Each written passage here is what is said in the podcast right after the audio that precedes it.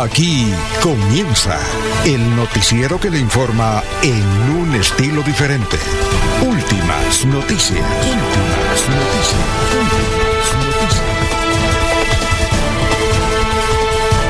La información analizada por los expertos, sin sesgos, explicada con detalles, sin tanta carreta.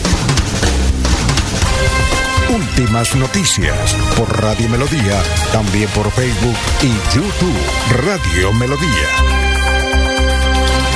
Director Alfonso Pineda Chaparro.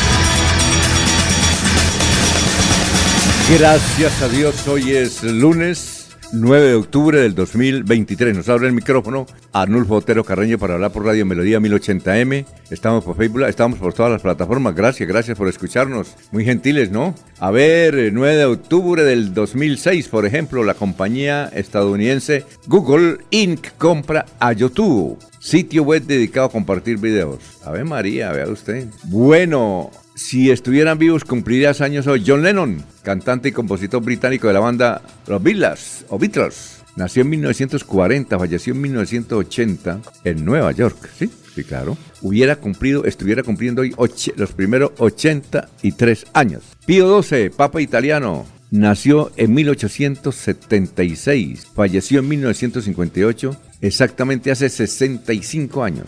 Bueno, estas son parte de las efemérides. Eh, son las 5 de la mañana, 4 minutos. Vamos a saludar como se merece al doctor Julio Enrique Avellaneda. Son las 5 de la mañana, 4 minutos. Julio Enrique Avellaneda está en Últimas Noticias de Radio Melodía 1080 AM. Bueno, doctor Julio, ¿cómo está? ¿Cómo se encuentra hoy, un lunes 9 de octubre? Exacto de hoy en 20 días estamos diciendo acá, doctor Julio, espero tenerlo acá para analizar quién es el alcalde de Bucaramanga o la alcaldesa, uno no sabe, ¿no? ¿Quién es el gobernador? Estaremos aquí dando con los resultados. Felicitando a los que están alegres y, en fin, también... Consolando. Consolando y recibiendo... Ah, pues yo les dije que no me trajeran la respuesta acá y la ganaba. bueno, ¿qué más, doctor Julio? Alfonso, cordial saludo para usted, para Arnulfo, para Laurencio, para Jorge, para todos los compañeros en la red y desde luego, como siempre, para toda, toda la amable audiencia de la potente Radio Melodía. Nos encontramos muy bien, espléndidamente. Permítame, Alfonso, agradecerle al caballero de la isla, don Ramiro Carvajal. Caballero de la isla, Ramiro Carvajal, sí. Las espléndidas atenciones que nos brindara el viernes en la tarde con ocasión de la visita que este equipo periodístico hizo al centro comercial. Todos compraron zapatos compraron zapatos. Eh, el que le dio duro fue Freddy porque está un poquito enfermo. Freddy también fue, pero el ir allá a comprar zapatos, es que nosotros tenemos una forma diferente de comprar zapatos. Sin igual las atenciones. Muchísimas gracias, don Ramiro, muy amable. Bueno, perfecto. ¿Zapatos? Zapatos buenos. Hoy tenemos una sección ahí de Deportivos Carvajal que se llama, y le voy a pedir a usted una sección todos los días, esto lo hace todos los años, cada cuatro años el doctor, eh, don Ramiro Carvajal, es quién está marcando el paso, sobre todo en política. Es decir, para bien, una buena noticia. Por ejemplo, digo, está marcando el paso muy bien Laurencio Gamba, candidato a la alcaldía de Girón, por decir algo. decir, ¿y por qué? Por este. Entonces, eh, estén pendientes para hacer esa, hacer esa pregunta. ¿Quién está marcando el paso? A nombre de Deportivos Carvajal. Perfecto. Bueno, bueno, bueno, bueno. Vamos a seguir saludando. A, estamos saludando aquí. Más adelante vamos a presentar el saludo. Nos escucha en Grecia un ciudadano. Leonardo Moncada de Piedecuesta está en Grecia en este momento y nos envía un saludo. Dice, como siempre, aquí por Facebook Live y por melodíaenlínea.com los escucho con mi familia. A ver dónde es que está. Por aquí tengo el saludo. Más adelante lo vamos a colocar y con fotico y todo nos mandó. Desde las Islas Griegas. Ah, bueno, gracias, don Leonardo y su familia. Eh, inicialmente creo que iban para Israel, pero ya no, imagínense, ya están en Grecia, en Grecia, allá donde se la pasa don Sergio Serrano Prada, Sergio Rafael. Bueno, perfecto, eh, vamos a saludar como se merece a don Laurencio Gamba Coy. Laurencio Gamba está en Últimas Noticias de Radio Melodía 1080 AM. Bueno, Laurencio, bienvenidos a esos zapatos femeninos que compró. ¿Para quiénes eran? Alfonso, cordial saludo para usted, para la señora Sara Prada Gómez, para el doctor Julio Enrique Avellaneda, para Jorge y que se recupere pronto Freddy Garzón. Y el saludo también para Arnulfo Otero Carreño que está en la parte digital, para Claudia Benavides, una buena anfitrión también, Henry Villamizar en la parte alta de Florida Blanca, Jorge Pedraza, Hugo Merchán que dice que el próximo sábado será un encuentro importante en el barrio Bucarica y Caracolí con el líder que recupera Florida Blanca. Eh, no, me, no me respondió, esos zapatos bonitos. Los zapatos fueron para ayer, Alfonso, sí señor. ayer salimos a caminar, a correr en la media ah. maratón. Doña Julia corrió un buen trecho. ¿Los estrenó? ¿Los estrenó? Sí, señor. Ah, bueno. y muchísima gente. Más adelante les digo algo sobre eso. Ah, ¿usted es una maratón? Sí, claro. Para eso se compraron los zapatos, Alfonso. ¿Mucho político o qué? Sí, claro. Obviamente, Alfonso, eso es normal. Hay bastante personal. Y plan especial de seguridad vial opera desde esta madrugada en las carreteras de Santander como consecuencia de la semana de vacaciones escolares. Hay mucho turismo, los padres de familia se desplazan por varios sectores, así como pasan el territorio santandereano con diversos destinos. Varias entidades realizaron evaluación sobre los efectos de la apertura de compuertas de hidroguamoso por una falla tecnológica. Ya están los pescadores afectados buscando soluciones a esta situación. Hay preocupación por la violencia y muerte en el puerto en Puerto Wilches. Piden que el gobierno nacional intervenga en esta ola de crimen.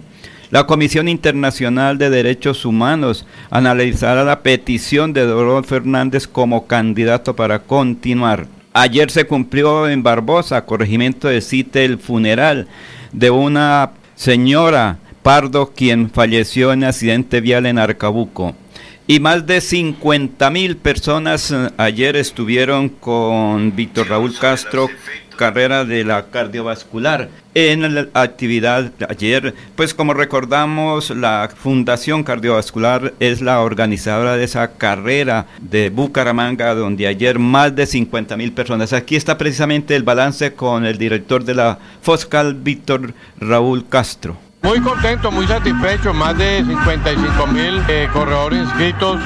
Eso demuestra el cariño que tiene la fundación y la importancia que se volvió esta carrera para la ciudad. El evento deportivo más importante de Bucaramanga todos los años. Cada vez mejoramos en la organización, hoy ha sido impecable, cada vez mayor número de atletas, cada vez eh, en todo relevante.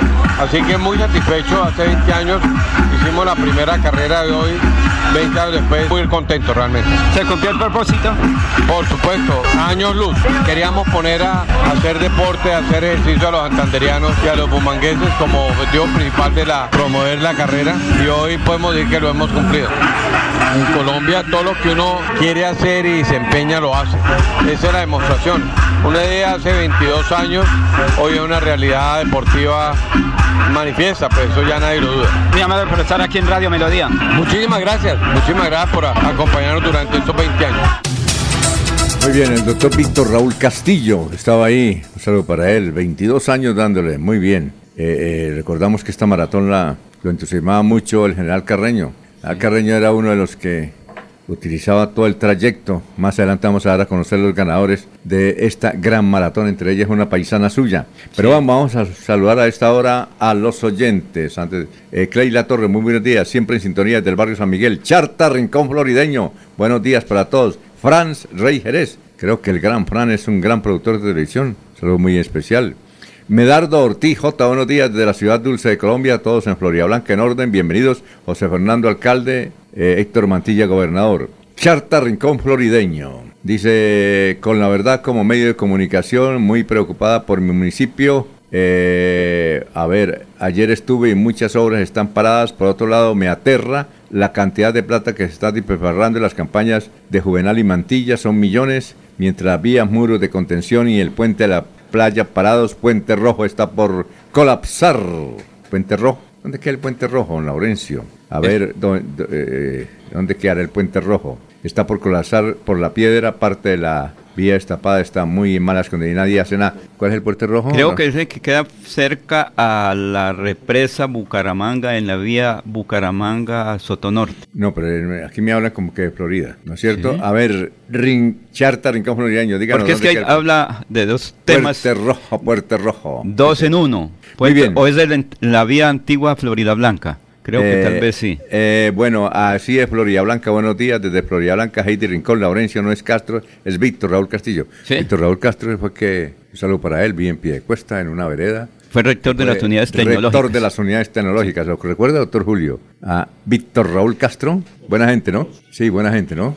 Sí, y un gran, un gran ejecutivo. La, la- la suerte actual de las fundaciones, de las unidades tecnológicas Ah, de Santander se debe sin duda a la, Es- gestión, a la gestión que en su momento cumplió sí, claro. este gran amigo.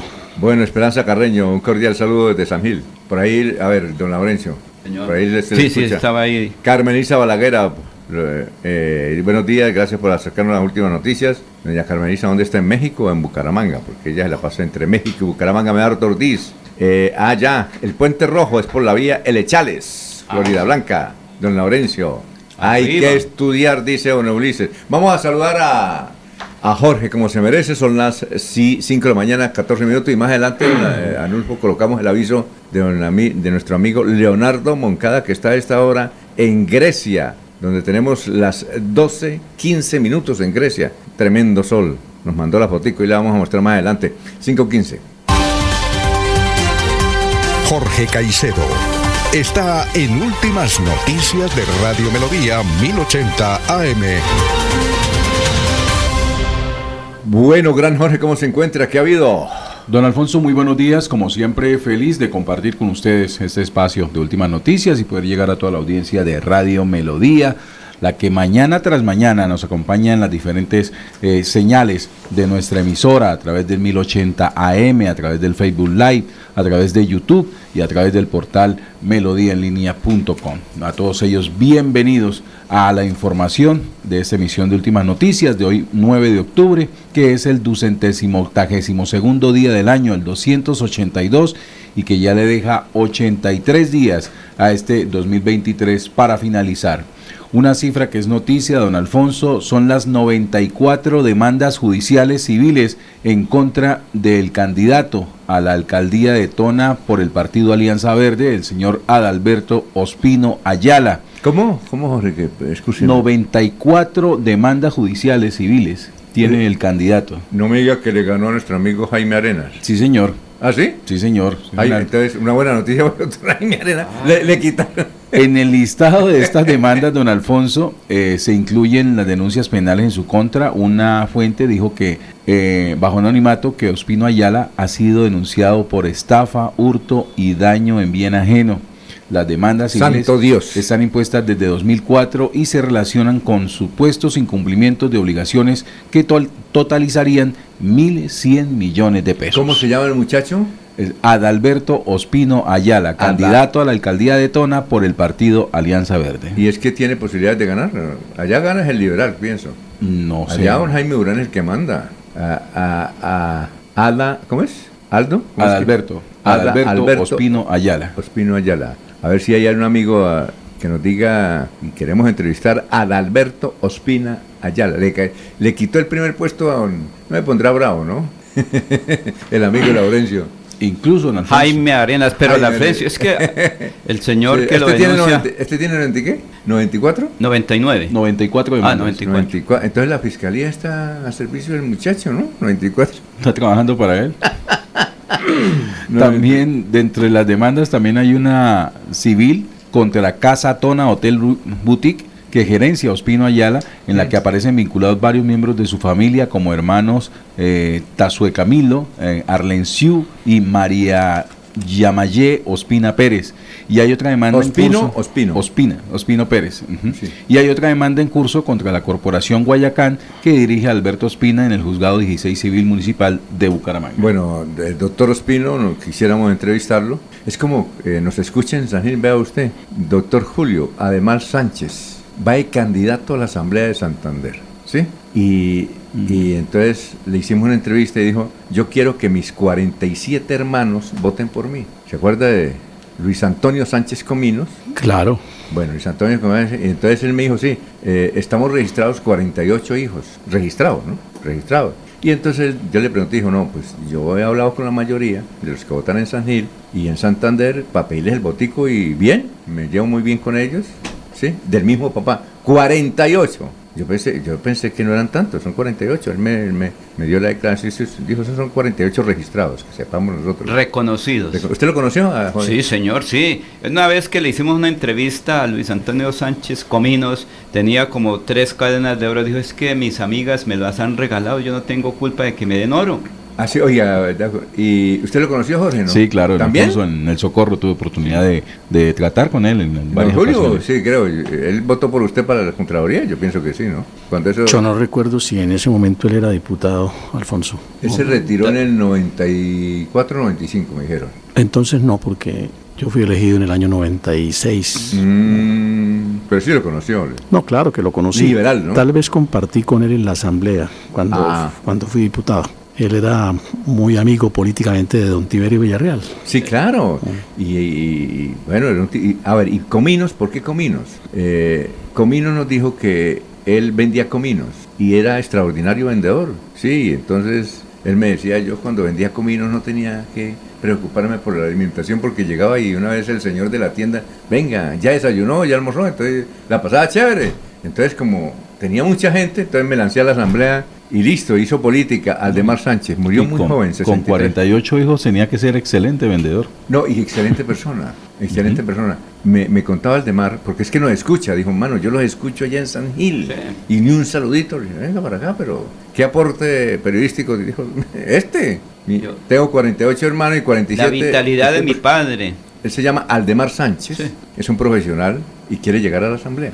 ¿En qué partido está? Me parece que AICO. Me parece que hay. Y entonces me dijo, manden un saludo. Y le dije, claro, dijo, allá, en el barrio, en San Gil, los escucho. Ah, bueno. Entonces, ¿qué otra cosa nos dijo de, de Aldemar Sánchez? Pero yo entiendo, Alfonso, que algunos de los hijos de, de Cominus eh, hacen política, es decir, hay varios que sienten atracción por la política. La pregunta es si todos están en la misma causa, en el mismo movimiento, en el mismo partido, o están diseminados, cosa que creo que acontece. Están diseminados, pero a él le dan el voto. Es decir, están diseminados, van a votar para el Consejo por otro, para la alcaldía de San Gil por otro, para la alcaldía de Bucaramanga, que están en Bucaramanga, en varias partes aquí de Santander. La mayor es una señora la mayor, tiene 60 y algo de años, la mayor de ellos. A la, la hija mayor o la hermana mayor. Sí, él dijo, yo me llevo bien con ellos. Es más, eh, hay otros que no son reconocidos, que mi papá no los reconoció, pero nosotros sabemos que llevan nuestra sangre, ¿ya? Y, me llevo muy bien con ellos. Hacemos reuniones, vamos, participamos. Uno que otro lo quito, dijo. Sí, sí, pero nos llevamos muy bien. Porque además ellos son constructores, en varios municipios tienen programas de vivienda a, pesar, no nivel del me departamento. me dio pena preguntarle que cuántas, cuántas, de 48 de cuántas mujeres, ¿no? Me dio como pena, ¿no? Pero me dijo lo siguiente, dijo, mire, ninguna mujer lo, lo denunció por alimentos, por maltrato, ninguna, ninguna. Eso fue lo que me dijo él. Tenemos que invitarlo acá un día, como diputado, como candidato al Mar. ¿Nos escuchan? Me saludo a ustedes, saludo a Jorge, saludo a Laurencio. Muy bien. Él tiene unos 40 y algo. Y el hijo, y tiene un hijo, tiene un hijo de 20, que también resultó una figura política, anda con él. Bueno, eh, ¿Qué más, Jorge? ¿Alguna otra cosa así importante? Para irnos con, con el doctor Luis José Arevalo. Don Alfonso, creo que ya de entrada ya entregamos datos, hay mucha eh, información política ah, y obviamente... Tenemos, mucha, tenemos una encuesta. Florida, tenemos encuesta de Florida, recién Bucaramanga, ¿sí? Tenemos mucha encuesta política y mucho movimiento. Mucho movimiento, don A nivel nacional, internacional o Israel. No, tremendo. Terrible. Tremendo. Muy bien, vamos entonces a las 5.23 con el doctor Luis José Arevalo. Doctor. Muy buenos días, estimados oyentes y periodistas del noticiero Últimas Noticias de Radio Melodía. Feliz semana para todos. El pensamiento de hoy dice lo siguiente. Baila antes de que se acabe la música. Vive antes de que tu vida termine. Porque la vida es hoy, mañana sigue. Alfonso Pineda Chaparro está presentando Últimas noticias. Resumen de melodía que es transmitido por la cadena internacional de emisoras Visión Celestial Radio. Una veleña fue la ganadora de la media maratón ayer en Bucaramanga con un tiempo de una hora 21 minutos. Se trata de Lineida Mateus, que estaba, imagínense, representando el Valle del Cauca, representando al Valle del Cauca. Y en el hombre, el ganador fue David Gómez con un tiempo de una hora ocho minutos. Ella, una hora 21 minutos, el mismo recorrido, y él, una hora ocho minutos. A ver cuánto, casi 20 minutos de diferencia. Bueno, la ANLA evalúa licencia hidrosogamoso por falla que generó emergencia en Santander, dice la ministra del Medio Ambiente que estuvo en Bucaramanga este fin de semana. Tres horas deben esperar los vehículos para poder pasar por la vía alterna habilitada en la vereda Paraguay y Lebrija para llegar, para poder llegar Bucaramanga o Barranca Bermeja, teniendo en cuenta que la vía estapada es de un solo carril población del área metropolitana de Bucaramanga creció 11.9% en los últimos años. La población del área se caracteriza por tener un mayor porcentaje de mujeres que de hombres, manteniendo una diferencia de 4 puntos porcentuales entre ambos géneros. Las baldosas que hace poco fueron puestas en los andenes de Bucaramanga ya están deterioradas y los contratistas muertos de la risa y buscando más contratos. Vía Bucaramanga Barranca Bermeja estará condenada a inestabilidad, deslizamientos y cierres. Ingenieros y geólogos de Santander dicen eso. Construir esa vía sin tener en cuenta las advertencias de los geólogos, ingenieros y geotecnistas de la región ocasionará que esta carretera tenga una vida útil reducida que cuando se aumentan las presiones en suelo se repitan estos deslizamientos. El corredor en construcción tendrá estos problemas de inestabilidad, deslizamientos y cierres durante toda su vida. Eso hay que meterle una autopista de segundo piso. Bueno, ¿qué dice nuestro vecino Vanguardia? Jaime Beltrán se consolida y Carlos Parra crece. Así está la intención de voto en Bucaramanga. La firma, esta si no la conocíamos, HAT3 midió la intención de voto para la alcaldía de Bucaramanga cuando faltan 20 días para las elecciones. Frente a la medición hecha en septiembre, Jaime Andrés Beltrán se consolida en el primer lugar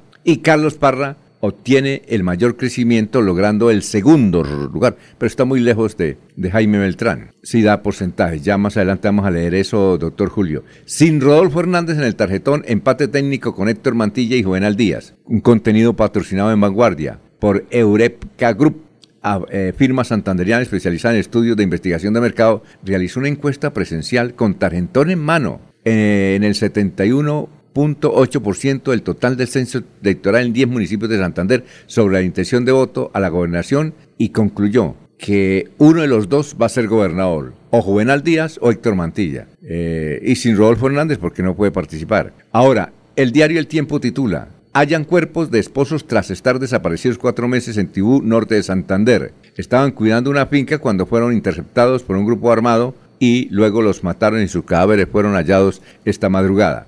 La revista Semana titulado así, si el movimiento social lo tiene que bajar de ahí, lo bajamos. Comunidad se fue de frente contra el presidente Petro en Tibú, norte de Santander. El diario El Espectador ha titulado lo que dejó la segunda jornada de la guerra en Gaza. Van más de mil muertos. Las fuerzas israelíes combaten desde el sábado a cientos de milicianos palestinos infiltrados. El diario El Frente ha titulado Habrían ejecutado crímenes en Puerto Wilches para tomarse la alcaldía. Hasta aquí el resumen de las noticias. Estamos en Radio Melodía. Espere en esta emisión la noticia deportiva al instante con Deportivos Carvajal. Deportivos Carvajal, con las mejores marcas del mundo a tus pies.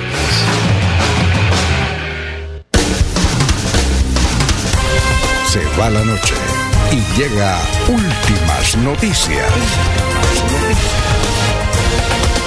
Todos los días, desde las 5 de la mañana, empezar el día bien informado y con entusiasmo.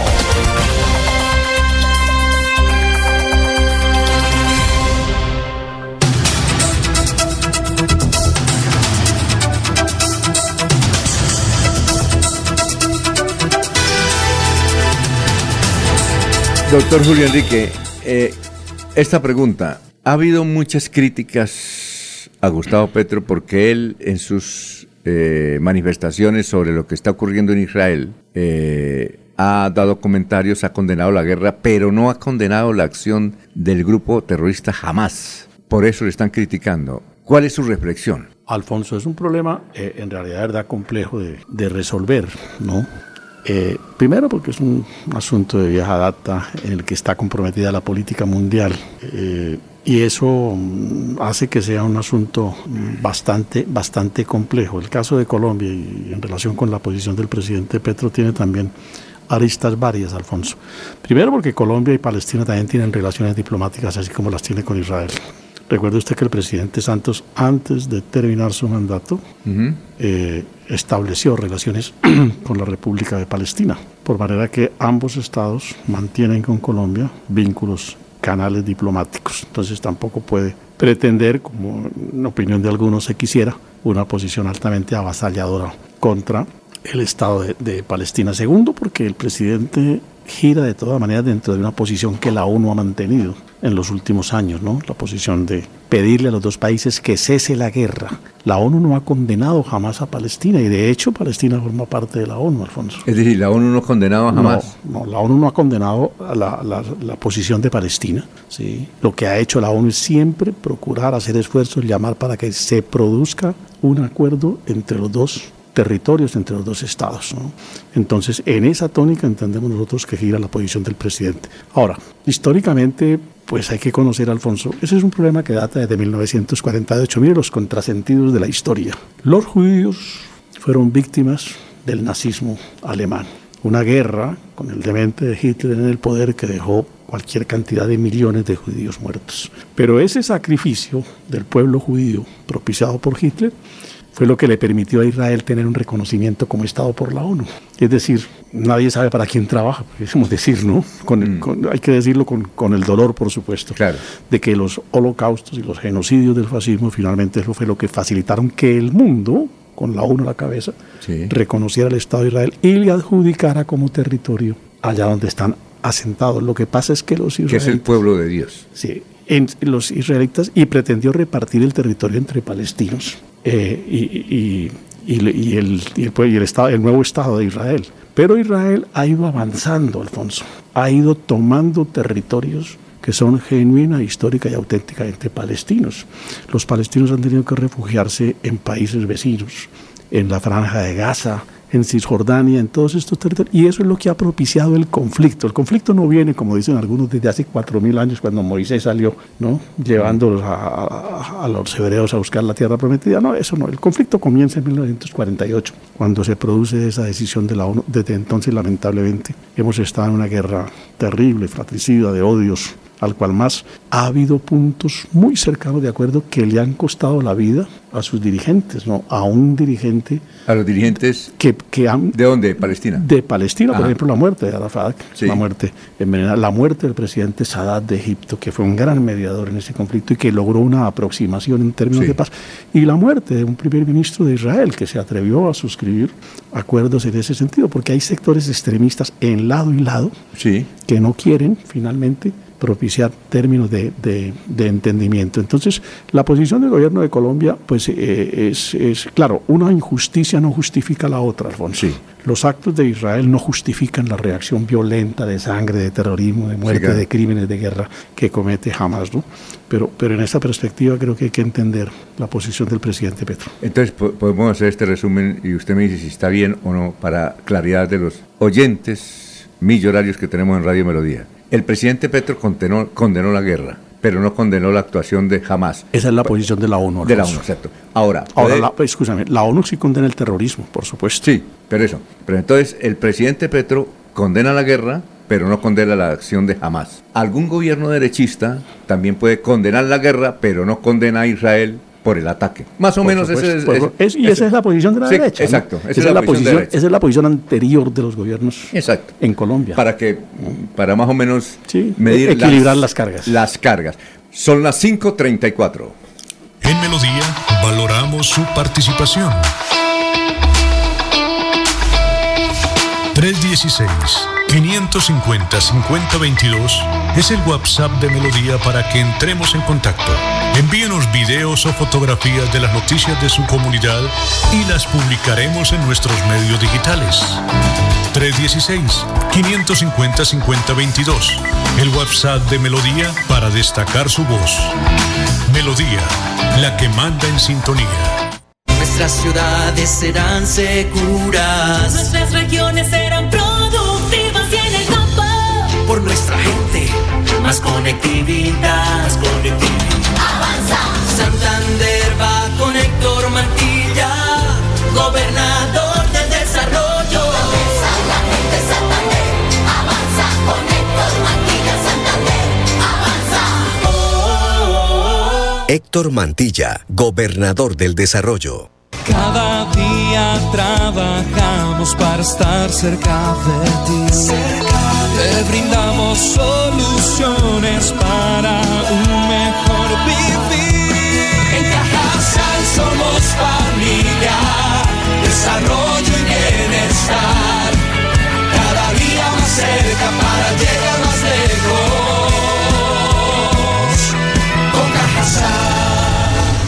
Vigilado Supersubsidio.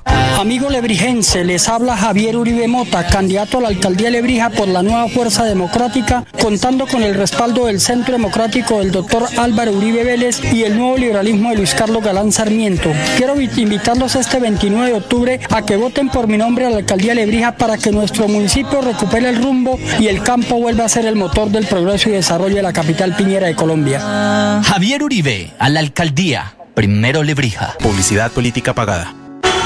No gires a la derecha, el trancón de esa calle está una... Y por la izquierda está peor. Se cansó el Waze, nos cansamos todos. Quitaremos las ciclorrutas, ahora teleférico, escaleras eléctricas y pasaje de bus a mitad de precio. Soy Fabián Oviedo, candidato independiente, y con su voto voy a ser su próximo alcalde. Publicidad política pagada.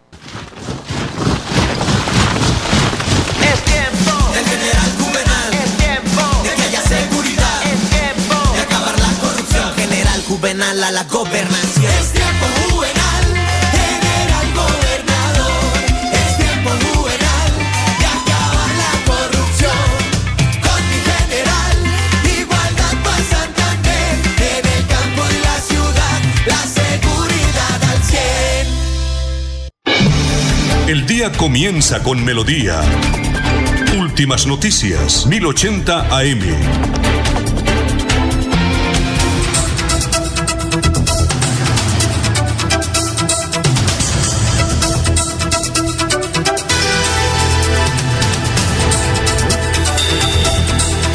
$5.37, estamos en Radio Melodía. Bueno, vamos con los oyentes, son muchos los oyentes opinando sobre Israel. Eh, bueno, eh, usted tiene encuestas, ¿no, don, Jorge? Tenemos encuestas. Tengo una de Florida recién calientita, como dicen los gringos, calientita.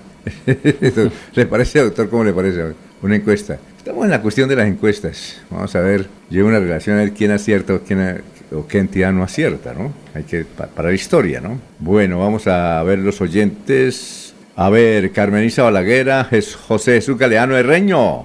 Buenos días, saludos de paisano, desde Bolívar. Ah, no, me dice, o, eh, eh, nos escucha en Bolívar.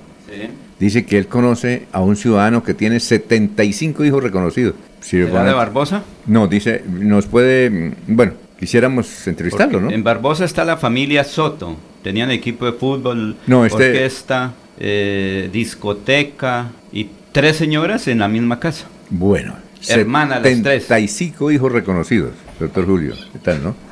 Ahí que. Ahí el condón no sirvió, ¿no? Eso, bueno. No, eso era con mucho amor. Retosos amorosos. Ah, eh, a ver, Charta, Girón, Rincón Florideño. Entreviste a nuestro diputado Ferley Jaimes. ¿Quién es Ferley Jaimes? Sí. Para que la gente sepa la verdad y no la versión de Juvenal sin fundamento alguno hacia su campaña. ¿De qué, de qué estamos hablando, mi querido Charta? Adriana Farag, buenos días y mesa de trabajo. Ayer eh, co- pasó con más pena que gloria el concurso para proveer el cargo de personal de Bucaramanga. De 60 candidatos que clasificaron y llegaron a la prueba del mes de septiembre y que tuvo que ser suspendida por error, errores voluntarios, entre comillas, ayer nuevamente se citó las pruebas con la presencia de solo 40 candidatos. 20 candidatos si ni se prestaron para el circo de elegir el ya elegido. Ya sabe quién va a ser el personero, ¿verdad usted? No, Alfonso, lo que pasa ¿Sí o no? es que ayer hubo, creo que para 40 municipios hubo concurso ayer. No sé si estuvo en ese Bucaramanga, en las unidades No, tecnológicas de Santander. Ah, bueno, aquí dice que para el personero. Es que, y ayer fue en las unidades tecnológicas por... ¿Pero para eh, qué? ¿Para varios municipios o únicamente para Bucaramanga? 40 municipios de categoría 6, creo que se dice, y fue por la ESAP. Convocado por la ESA para 40 municipios de Santander. Ayer pues muchos amigos por ahí estuvieron casi que paralelamente con la maratón Ciudad de Bucaramanga. Bueno, Rodrigo Durán Mantilla. Familiares, amigos, respaldamos y apoyamos a Juvenal Díaz, Gobernación de Santander, José Fernando Sánchez, alcalde de Florida Blanca, Pedro Julio Solano, número 5, Partido Conservador Consejo de Florida Blanca, Charta Rincón Florideño, Adalberto Espina es el, al- es el alcalde. No tengo conocimiento de las denuncias de las que ustedes hablan hoy. Entonces, eh, está fuerte este candidato. Dice usted, Jorge, que es del Partido Verde, ¿cierto? Alianza Sí, Verde. ¿El candidato de Tona? Sí. Sí, señor. Yo pensé que allá mandaba Jaimito. Pero con lo que usted me dice, y por lo que. Si le están dando madera es porque el man está figurando bien. Uno no le da madera a los que están abajo. Pero ¿cuántos candidatos hay en Tona? No sé, nos faltó eh, tener aquí nuestro consultor, el Google de la política, don Freddy. Eh, En Tona la pugna no es eh, en ocasiones tanto de, de color político, sino de, de- de zona, de territorio, ¿no?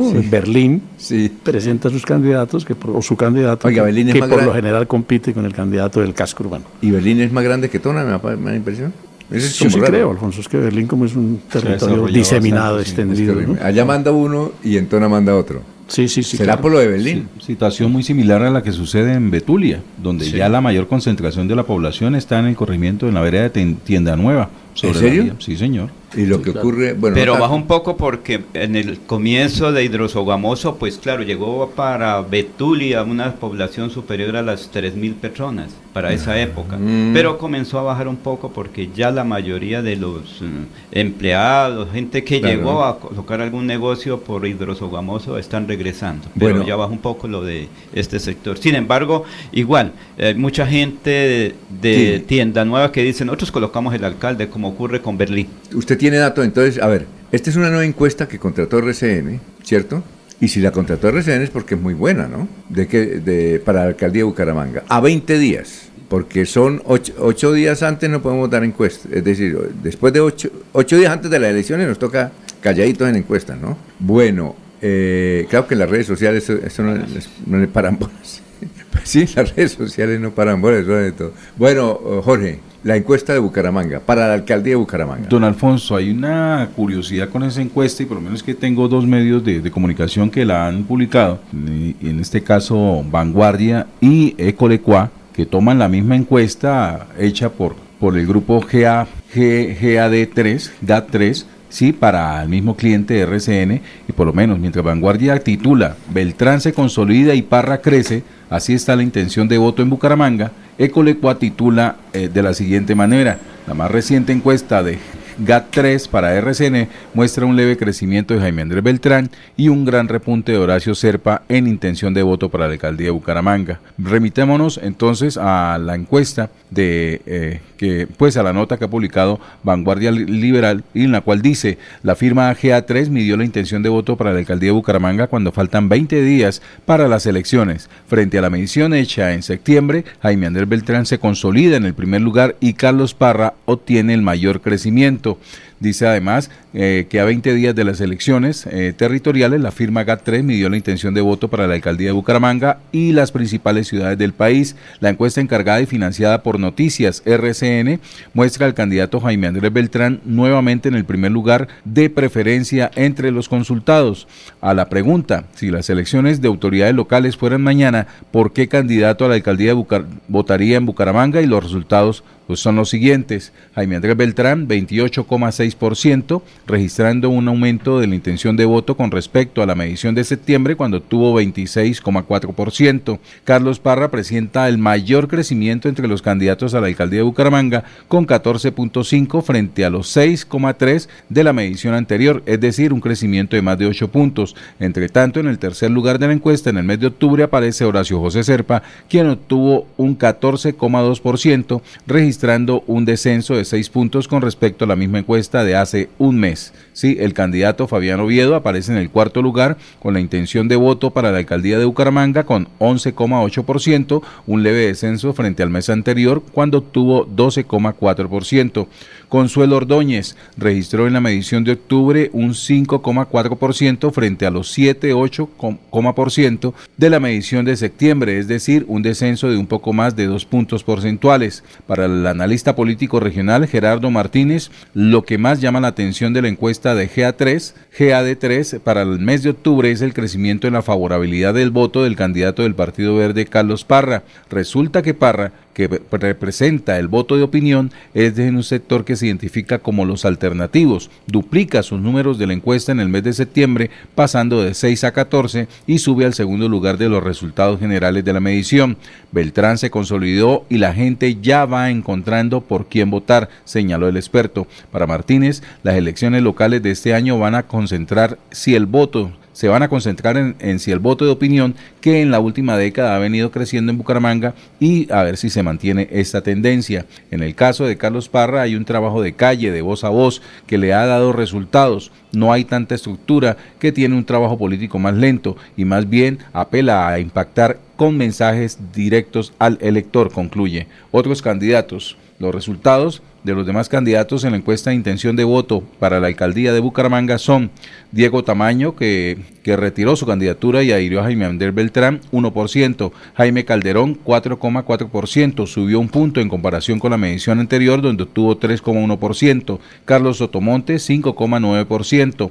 Otros candidatos, 6,4%. En blanco, 7,8%. La aprobación de los mandatarios, según la encuesta de GAD3 para Noticias RCN, volvió a medir la calificación de los encuestados a la gestión del alcalde de Bucaramanga y el gobernador de Santander. Para el alcalde Juan Carlos Cárdenas, la desaprobación llega al 62,7%, mientras que aprueban su gestión solo un 21,7%. En el caso del gobernador Aguilar, la desaprobación de octubre fue del 60,1%, mientras que los que aprueban su gobierno son solamente el 22,4%. Mire, y tenemos Florida Blanca. Eh, Florida Blanca, esta es hecha por una encuesta, que es una encuestadora que llama Tenía 17 años, lleva sirviéndole al país, es del Consejo Nacional Electoral y ya vamos a hablar con la directora ejecutiva que está en línea, pero a ver, el resultado es, si las elecciones a la alcaldía de Florida Blanca fueran hoy, ¿por cuál de los siguientes candidatos votaría?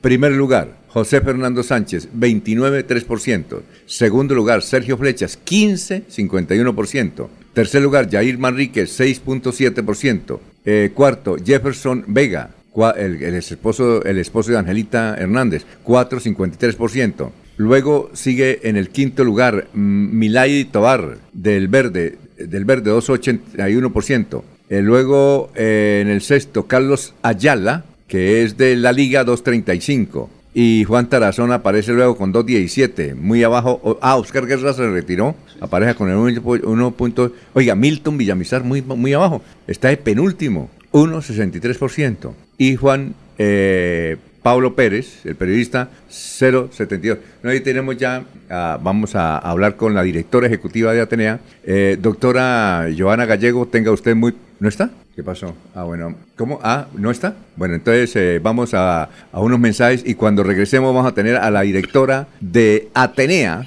la doctora Joana Gallego. Con Eliana Díaz sabe más educación, apostándole al progreso de nuestra reforzando la familia, viene puesta unida crecerá.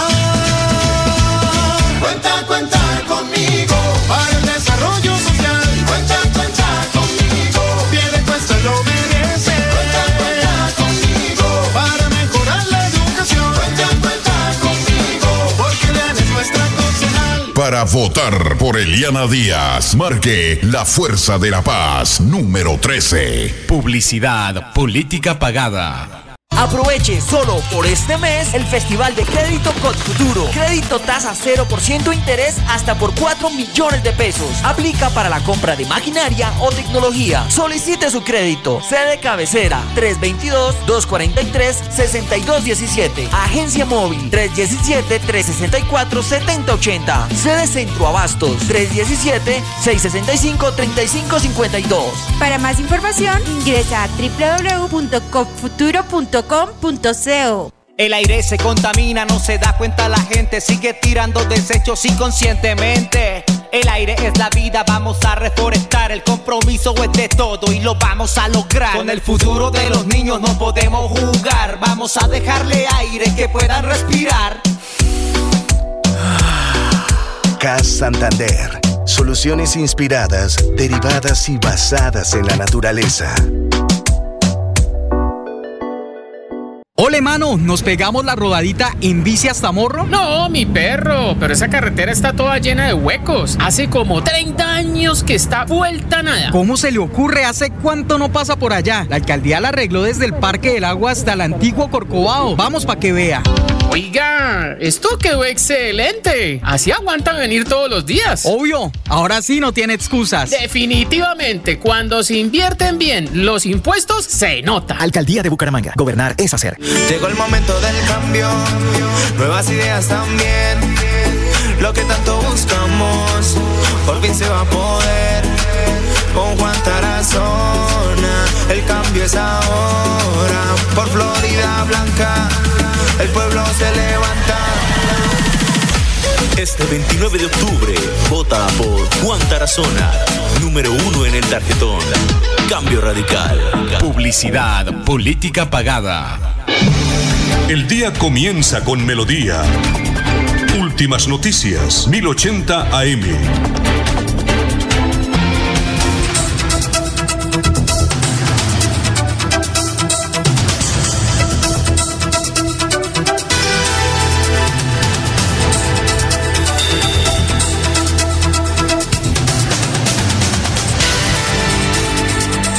Muy bien, son las 5.52. Ya está la doctora Joana Gallego, directora ejecutiva de Atenea. Gracias, doctora, por estar a esta hora aquí en Radio Melodía. ¿Cómo se encuentra? Muy buenos días. Muy buenos días a todos. Muchas gracias por la invitación. Bueno, perfecto. Eh, ya dimos a conocer, no sé si usted escuchó cuando yo mencioné los resultados que tiene Atenea. ¿Esos son? Sí, señor, esos son. Ahora, la pregunta es, eh, para la ficha técnica, ¿cuántas eh, personas eh, entrevistaron ustedes para esta encuesta? Presencial, obviamente. Eh, la encuesta se, se aplicó el día 5 y 6 de octubre para una y con una muestra de 1.102 casos efectivos, es decir, 1.102 personas entrevistadas que fueran mayores de 18 años que voten en el municipio de Florida Blanca y que tengan contemplado votar en las próximas elecciones. Mm, ya está definido. Eh, ustedes, 1102. Es que ayer estaba escuchando una encuesta de Bogotá. Bogotá tiene, doctor Julio, ¿cuántos habitantes? ¿Unos 10? Bogotá sí está por ese orden, Alfonso. Y Florida, y Florida Blanca debe tener unos 300 mil o 400 300, 350 mil más o menos. Doctora, ¿por qué, por ejemplo, la, la encuesta eh, de Bogotá eran 660 entrevistados y aquí usted tiene 1100 entrevistados? ¿Qué diferencia tan berraca, no? Eh, sí, lo que pasa es que eh, cuando se, mo- se maneja con un universo muestral o donde se contempla, se coloca el universo, se coloca un margen de error y un nivel de confianza óptimo, eh, digamos que con un 5% de error, que sería lo mínimo eh, esperado, pues se hacen aplicaciones. Por eso van a encontrar encuestas con 380, con 400, con 500 y que van a tener 5% de error. Al aumentar la muestra, disminuye el margen de error. En este caso estamos con menos del 3%. Pero eh, estadísticamente, si es bien aplicada con muestreos probabilísticos, teniendo en cuenta eh, los temas de estrato y demás, pues se deberían tener informaciones relativamente similares, de acuerdo a las capturas del universo. Ahora, hace unos eh, cinco días, uno de los candidatos que aparece aquí en la encuesta, Oscar Guerra, y que curiosamente en otras encuestas venía apareciendo con un buen margen, detrás de creo como de cuatro y quinto, eh, aparece aquí, pero él ya se unió a la campaña de José Fernando Sánchez. ¿Esta encuesta no registra eso? Eh, nosotros, como les acabo de comentar, nosotros terminamos la aplicación este sábado. Eh, si muy probablemente la población y su campaña interna ya comienza a hacer esos procesos de adhesiones a José Fernando, pues es lo que se va a ver representado en este momento en estos resultados. Ahora, usted eh, lleva 17 años haciendo este tipo de encuestas. Eh, el hecho de que José Fernando Sánchez tenga casi 30% y el otro tenga el 15%, es decir, le lleva la mitad, eh, uno supone que ya prácticamente en Florida Blanca están definidas las cosas. ¿Usted qué piensa? Muy probablemente ya está contemplado, además que ya hay muy poco margen entre el desconocimiento y el voto en blanco, ya, ya empiezan a disminuirse y hay que recordar que nosotros aplicamos una encuesta del 8 al 10 de agosto, es decir, más o menos hace un mes, y el candidato José Fernando, que estaba en el primer lugar, eh, pues viene en ascenso. Y en el caso de Sergio Eduardo Flechas, estaba en ese entonces en el 9,9 y actualmente lo tenemos en el 15,5. Es decir, de una u otra manera las tendencias se vienen representando y eh, finalmente ya se puede comenzar a hacer pues una proyección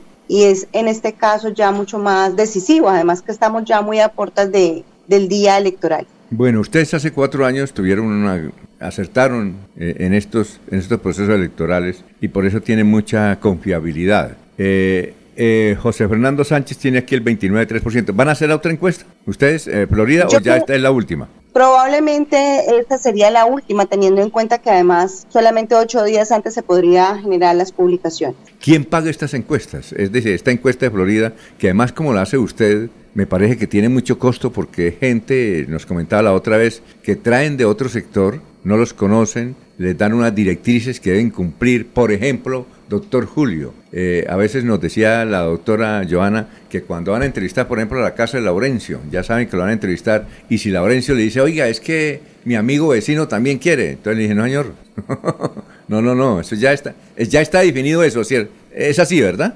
Sí, así es. Nosotros, nuestro personal, pues nuestros Warrior eh, están capacitados, llevan más de ocho, un año trabajando con nosotros como encuestadores. Eh, el personal lleva unas aplicaciones digitales donde va a votar una georreferenciación en tiempo real, donde estamos verificando que obviamente la metodología se cumpla, donde se muestran tarjetas para evitar sesgos en la manera en la que se pronuncian los nombres de los candidatos. Eh, y tenemos unos muestreos esta- establecidos por barrio, por comuna, por estrato, por sexo para, y por rangos de edades para que obviamente sea una representación real del universo. Estas encuestas son pagadas a costo de la agencia. Desde junio, julio de este año tomamos la decisión como empresa de generar información imparcial para la audiencia en cuanto a los procesos de intención electoral Es decir, es, para Bucaramanga y el área metropolitana. Es decir, es pagada directamente por la empresa. eh, directa- eh, exactamente. Ah, bueno, ¿alguna pregunta para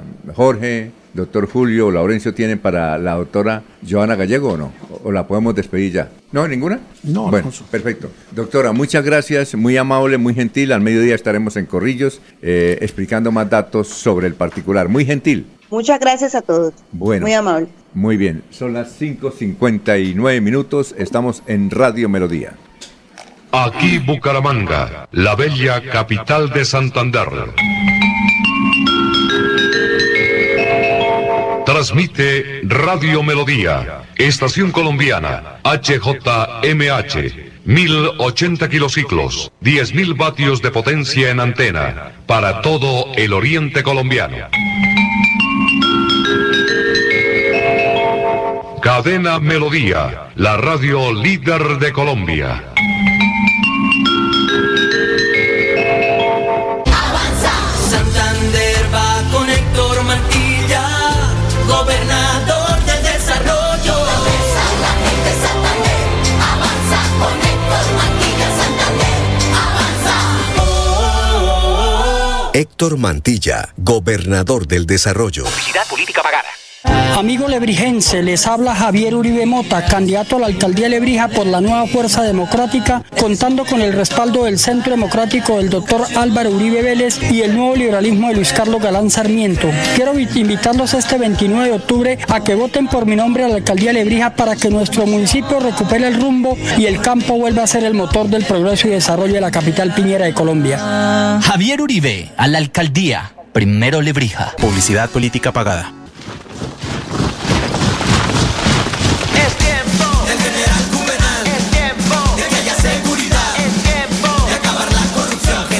Juvenal a la gobernación. Es tiempo Juvenal, general gobernador. Es tiempo Juvenal de acabar la corrupción. Con mi general, igualdad para Santander. En el campo y la ciudad, la seguridad al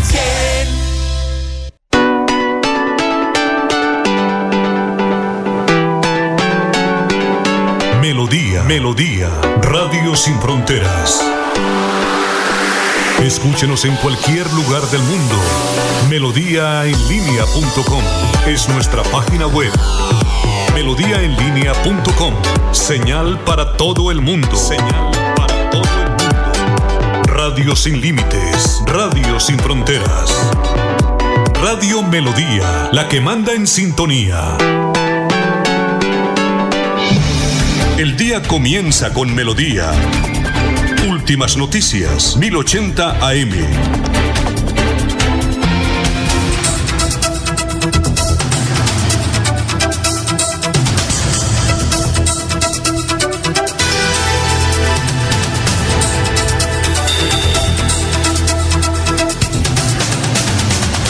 Bueno, tenemos a esta hora 6 y 2 a Oscar Santos, candidato a la alcaldía del municipio de Picoesta y concejal, ¿no? Usted renunció, Oscar. ¿Cómo está? Muy buenos días, bienvenido. Gracias, Alfonso. ¿Cómo se ve ustedes. bien usted aquí en esta cabina? Gracias, Alfonso. A usted, a todos los, los oyentes, a, a Radio Melodía por permitirme este espacio. No, yo renuncié. Yo renuncié Ahora, al Consejo. ¿Usted es del Partido Liberal? Partido Liberal, Alfonso. Sí, señor. Tiene 18, 17 hermanos, ¿no? Sí, señor. Soy el menor de 18. ¿Y se llevan bien? Lo que pasa, Alfonso, y a los amigos es que eh, cuando yo nací ya habían muerto mis hermanos mayores de 19, de 20 años. ¿Y cuántos vivos hay además? Conmigo hay ocho. Hay ocho vivos. Sí. Y, y les gusta la política. Por ejemplo, su hermano Miguel Ángel, creo que es el único piedecuestano que ha sido dos veces alcalde. Sí, 90, Elegido. no- elegido popularmente 90, 92, 95, 97, Y Alfonso. fue muy buen alcalde. Sí, la gente lo recuerda, lo quiere, lo aprecia, sí, señor. ¿Y ahora le ha aconsejado a usted? Siempre, yo Usted es soy el menor, ¿no? Yo soy el menor, Alfonso. Eh, yo creo que desde que uno se deje aconsejar, se deje guiar, eh, saber escuchar, uno le va bien en la, en la vida y en las cosas. ¿Cuántos periodos lleva ya de concejal? Tuve la oportunidad, gracias a Dios y a los pidecuestanos, cuatro periodos como concejal. Cuatro, o sea, cuatro por tres, cuatro por Dieciséis. cuatro, Son 16 años. ¿Siempre con el Partido Liberal o ha cambiado de Siempre Partido Liberal. Siempre Partido Siempre Liberal. Partido Liberal, los cuatro periodos. Ah, que sus hermanos tienen otras corrientes, ¿no? No, Miguel Liberal también. No, eh, ah, sí, Miguel Liberal. Liberal. Ah, sí, sí, No, Miguel liberal. liberal. sí, sí. Y los primos que fueron también ahí en, en el tema político, también liberales. Mm. Jorge Mantilla Galvis, que era hijo de don David Mantilla, que fue concejal por muchos años. La línea fue liberal siempre. ¿Es del, ¿Ese es de lo mismo de Nancy Mantilla o son No, otros, otros, otro Otros Mantilla. Mantillas. Ah, bueno. Eh, ¿Y es la primera vez que se lanza la alcaldía o no? Unos años atrás, en el año 2003, hice una precandidatura, pero no me dieron el aval. Por el Partido Liberal. Por el Partido ¿Quién fue el alcalde en esa oportunidad? En ¿O quién? alcalde, o- eh, ganó Raúl Cardoso. eh, ¿Pero el Partido Liberal o no? No, no, no, Raúl Cardoso fue por firmas. En el 2003. Ah, sí, por firma. Don- ujú, Claro, sí, señor. claro. Bueno, ¿y qué? ¿Y cuántos exalcaldes lo, lo acompañan a usted? Está pues, mi hermano Miguel y el doctor Anel de Jesús Becerra Ayala.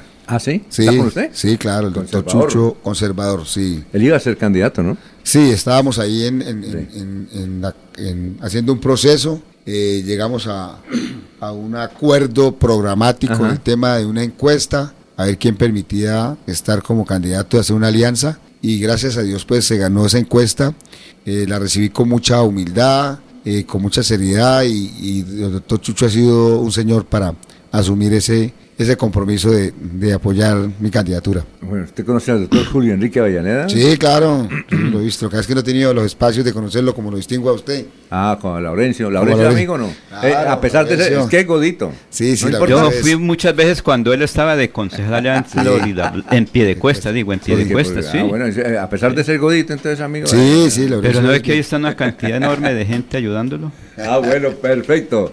Muy bien. A ver, doctor Julio Enrique. Eh, Oscar, no ha sido alcalde, pero sí concejal de vieja data. Quiso aspirar en esta oportunidad a la alcaldía un connotado y reconocido dirigente del Partido Conservador en la localidad de Piedecuesta, don Raimundo. ¿Lo acompaña? Don Raimundo, pues por sus circunstancias, de su proceso, él está alejado, está alejado del tema, mm, está apoyando, ayudando a unos muchachos al consejo que son amigos míos, eh, pero directamente no, él está alejado, él está un poco pendiente de, de- de sus procesos y hasta ahí. Tenemos una gran amistad, pues compañeros del consejo, eh, que lo importante es que primero solucione él en vez de estar dedicado a una campaña con tantos inconvenientes. Entonces, pero sí su familia, sus amigos eh, son allegados. Sus familias, sus amigos sí están acompañando este proceso, pero como Raimundo Duarte eh, está ahí pendiente más bien de,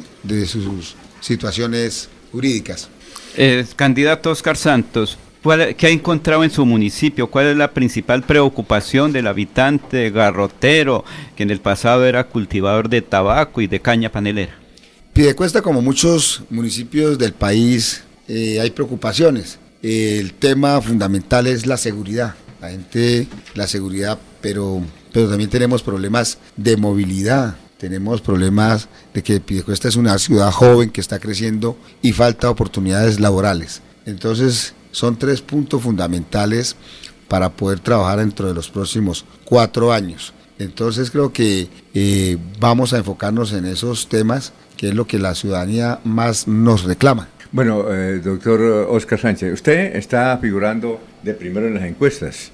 El hecho de que aquí comentamos, el que esté figurando primero en las encuestas le dan, mire, aquí tenemos un candidato a la alcaldía de Tona, por ejemplo, que no lo habíamos escuchado, pero como le están dando madera, ese seguramente es porque va bien. Le está dando lo mismo en Bucaramanga, con Jaime Andrés Beltrán, en, eh, en Bolivia Blanca le dan con todo a José Fernando Sánchez porque va figurando primero en las encuestas. Sí, sí, A William Mantilla en Girón. O, o sí, bueno, en Girón está como peleadito. El Sí, William Mantilla ambos, y sí. Campolía Ramírez. Ramírez. Entonces le, le están dando madera a usted. ¿Qué, qué dice? Para aclarar, ¿no? Para aclarar. Dicen que usted es el candidato del alcalde. Entonces, primera pregunta. Mira, ¿Qué Alfonso, y a todos los, a todos los oyentes. Eh, aquí me preguntaban, desde el año 2003 inicié mi proceso para ser alcalde de la ciudad. Sí, claro. Yo creo que en ese entonces Mario José tendría 20, eh, 14, 13 años. Está todavía en el Sí, bachillerato. entonces uno decir que uno es candidato de un alcalde cuando uno lleva un proceso de años. Sí, claro. Los amigos que tiene Mario José con el respeto del alcalde, nosotros lo presentamos. O sea, los amigos de ellos son amigos de nosotros de toda una vida. De pronto la amistad que hay con él, con su familia, que el papá de él fue concejal y trabajó. Don- don Mario. Trabajó con mi hermano siendo alcalde y él como concejal, pues nos permite tener una amplia amistad. Ajá. Pero mm, el querer de ser alcalde no viene eh, ahorita por Mario ser alcalde o capricho, sino que lo quiero hace muchos años. Quiero ser alcalde de los Piedecuestanos desde hace 20 años. Ah, bueno. Y usted vive allá, además. Ya. Piedecuestano vivo en la misma casa donde nacimos los Sí. 18. 18. Ah, su papá con la misma, ¿no? Sí, sí, sí, sí, eso sí, la misma pareja. ¿Usted qué profesión tiene? Soy abogado. Ah, bueno. Oiga, o- la otra la otra pregunta que dicen es que, a ver, ¿cuál es la otra crítica? Ya me olvidaron. Ah, que usted tuvo un accidente hace como 20 años. Eh, por ahí. ¿Cómo fue ese accidente? No, no, la verdad no. Hasta ahorita me enteré. Después ¿Cómo de, hasta ahorita? Sí, hasta ahorita me enteré que el ¿En señor. estos días? En estos días, no sé por qué el ¿Y qué, fue señor. lo, ¿Y qué fue lo que pasó? eh, que el señor se acordó que, que Oscar Santos era concejal, que era candidato hasta hace 25 días. Sí. Y el accidente fue hace más de 15 años, entonces yo no entendí. Y al señor entonces estuvimos investigando que un accidente sí fue cierto. Al señor lo indemnizaron unos amigos de Florida, que fue como que los que tuvo el accidente. Eh, los hermanos, las hermanas, los sobrinos han trabajado políticamente toda la vida conmigo y con mi hermano Miguel. Y de la noche a la mañana resultó que Oscar Santos fue el que lo atropelló. Es decir, los hermanos de, la persona que resultó afectada son- trabajan con ustedes. Claro, han trabajado toda la vida Claro. conmigo. No, es que vea, cuando uno, por ejemplo, yo le dije a Laurencio que quería lanzarse como candidato a la alcaldía de Barbosa. Le dije, si usted se lanza a la alcaldía de Barbosa, comienza a ver dónde nació. ¿Qué fechorías hizo cuando estaba, sí o no? Eso, y eso lo encuentran ahora con las redes sociales. Y seguramente le encontraron eso a usted. Y, y como- No, porque no, no, no, porque es que no hay nada, porque no, no hay nada, ¿por qué? ¿Qué pasa? ¿Qué- no hay nada porque yo no conozco, o sea, no encontraron. Fue que alguien parece que le dio algunos recursos al señor para que dijera eso. Ah, porque eh, eso es una falsa es noticia. Una falsa. Una falsa noticia. Claro, al señor lo indemnizaron los que lo accidentaron. Ah, No, o sea, no, o sea- no tiene nada que No, yo tengo No no, era alguien que se parecía a no lo conozco. O alguien que se parecía a usted. No, yo no sé. Vuelve y le digo, el señor hasta hace 25 hace unos días atrás, hace ocho días, se acordó que Oscar Santos era el que supuestamente lo había accidentado. No sabía que Oscar había sido concejal. Los previos anteriores a esta, fui candidato, nunca salió a reclamar algo del accidente. Entonces no, yo no entiendo de dónde salió ahorita ese, ese, ese comentario del señor. Ah, bueno, Si hubiera sido candidato a- al consejo, tenga la plena No, seguridad pero que el señor no había salido. Entonces eso sí es grave, ¿no, doctor Julio? Que le inventen eso porque la gente ve eso y dice, uy, descarado, ¿no? ¿Sí o no, doctor Julio? Qué berra que era. Tremendo eso, tremendo eso. Pero, amigos periodistas, que una persona después de tantos años salga a decir que hubo un accidente, ¿por qué no lo dijo los años anteriores o en las otras campañas? No, pero es que usted dice que usted no hubo No, un por eso, accidente. por eso. Es decir, nada, no tuvo nada que ver. Nada, no lo conozco. Santo Dios. No hubo ¿no? vinculación No, lo al accidente ¿Ah? ni investigación. No, porque yo, yo hasta ahorita me enteré que el señor había tenido un accidente. Y lo metieron a usted. Me metieron. Por meterlo, ¿no? El es problema es que sí, meten el nombre de Oscar Santos en un hecho que sucedió hace muchos años y en la cual nunca estuvo involucrado. No. ¿sí? Peor es que estando involucrado hace muchos años, resulte con que se escondió del proceso. Ah, sí, Eso, eso es tremendo. Ese es terrible. Y resulte que ahora que puede ser protagonista de la política, entonces vengan a hacer esa reclamación. Usted tiene una historia por ahí, un amigo suyo en las manos, ¿no? Bueno. Estamos trabajando en eso, don Ay, sí, no sé, no, no, Dios. bueno, otra, a ver, otra cosa que le quité. Bueno, yo le estoy diciendo porque dirán, oiga, tú a Oscar Santo ahí y resulta de que no le preguntó esto. No, Alfonso. entonces yo le pregunto con todo respeto. Por ejemplo, otra cosa que eh, a don Laurencio le gusta el traguito. Sí. Eh, al doctor Julio, a todos nos gusta el traguito. Por favor. Dice que a usted le, les gusta demasiado el, el traguito. Sí, pero fino, ¿no? Alfonso, venga, le, venga, le digo una de las cosas y a todos los, los oyentes. Creo que eso es lo que me ha fortalecido, no el trago, sino el contacto con las comunidades. De, yo he sido una persona que inicié mi carrera laboral siendo un celador de la Casa de Mercado Central. Conocí todos los sitios alrededor del, del mercado. Eh, fui el mensajero de la ciudad, de la alcaldía. Fui comandante de tránsito, estuve en la coordinación de industria y comercio donde conocí todos los establecimientos comerciales de la ciudad, cuatro periodos como concejal que he venido teniendo el contacto con los ciudadanos. De las 680 tiendas que tiene Pidecuesta, conozco 420, Alfonso. Ay. Entonces, ese es el celo que yo voy a las tiendas de la ciudad y voy a los escenarios deportivos y voy a bazares, participo de todas las actividades. Lo que pasa es que hay algunas personas que se molestan que uno conozca y comparta con estos ciudadanos, Claro. pero nunca he sido una persona eh, irresponsable eh, en temas eh, de trago. De pronto lo que ustedes dicen es que otros se los toman ese en que yo de pronto me tomo las cervezas con... Una cervecita, sí. Es el, doctor Julio. Sí. Laurencio no tiene problema porque él sí le gusta de vez en cuando, ¿no? Eso no tiene problema. Pero ojalá que sea sello azul. ¿Cómo, ¿Cómo se llama la campaña suya? ¿Cuál es el lema? Hagamos equipo por Piedecuesta. Hagamos equipo. Pero tiene muchos problemas Piedecuesta, obviamente. Usted va como... El agua en Piedecuesta. Lo, lo- lo importante es que él es de Piedecuesta y conoce la historia de Piedecuesta. Yo le voy a contar una historia acá y es, es la siguiente. Resulta que era candidato Chucho Becerra. Era eh, Chucho Becerra se enfrentó con Navas, ¿sí? En una oportunidad. Sí, sí. No, con Dani. No, Chucho, ¿con Dani fue? No, con Navas. Ah, con la primera sí. Sí, sí, Chucho. se- Entonces, entonces alguien dijo, oiga, ¿sabe por qué Chucho perdió la alcaldía con Navas? Porque Chucho la perdió con Navas. No, no, no. Alfonso, la, se Chucho la perdió con Navas. Chucho la perdió con Dani la primera. Y, pero él perdió con Navas una. No. ¿No? No. Él perdió con, con alguien de Piedecuesta. ¿Quién? El Chucho. Las dos alcaldías las perdió Chucho, la ganó, la primera se enfrentó a Dani, A Dani. la ganó Dani, después, Dani. después viene Chucho y la gana... Jesús. Ah, no, ma- Anterior, este Chucho anterior. se enfrenta a Jorge, sí señor. A Jorge, Sí, y, Jorge y- y- Navas. y la perdió con, con, Con Jorge Navas. con Navas. Ajá. Entonces alguien me dijo, ¿sabe usted por qué perdió la, car- la- la alcaldía Chucho? Digo, por una sencilla razón. Porque es que Chucho vive en Cañaveral, ¿sí? Vive en Cañaveral. Y Dani y Navas. y, y Navas siempre vive en Piedecuesta. Entonces cuando se va la luz en Piedecuesta, se le va la luz a... a- A, a, a Sí. Navas. A los piedecuestanos. y entonces eh, eh, Navas comenzó a decir, yo vivo acá, anoche se fue la luz aquí. ¿Sí? Y yo me acuerdo que él sacó un, un- y yo le hice una entrevista a, a Navas, en la entrevista que nos dio acá, dijo, vea, anoche se fue la luz en pie de cuesta, yo sé que, pero, pero el otro, en. Cañavera no supo. Oiga, dicen que por eso ganó la alcaldía. No sé si eso tiene mucho que ver al respecto. El arraigo. Yo le ayudé a, a Jorge, nos tocó unirnos toda la clase política, todo el pueblo para ganarle al doctor Chucho Becerra. Por 180 Usted votos. Claro. Mm. Por 180 votos ganó Jorge a Chucho. Y toda la clase política y todos los amigos con Jorge. Bueno, doctor Oscar, muchas gracias por haber estado aquí. Eh, lo invitamos en otra oportunidad para ya preguntarle lo que va a hacer usted para Piedecuesta. ¿Le parece? Claro que sí, primero Alfonso, saludarlo, de verdad muchas gracias a usted, a su equipo de trabajo, a Radio Melodía, por este espacio. Y tengan la plena seguridad, tranquilidad que esas preguntas son las que me agradan. ¿Le molestó poder- alguna pregunta de Ninguna, Laurencio? esas son las que me gustan de Laurencio, que es muy tranquilo ¿ah? para preguntar. Muchas gracias, Alfonso, a todos A usted, ustedes. De verdad les agradezco por este espacio. Muy bien, son las 6 y 17, no se vayan, que ahora tenemos en un instante al señor gerente general del acueducto de Bucaramanga.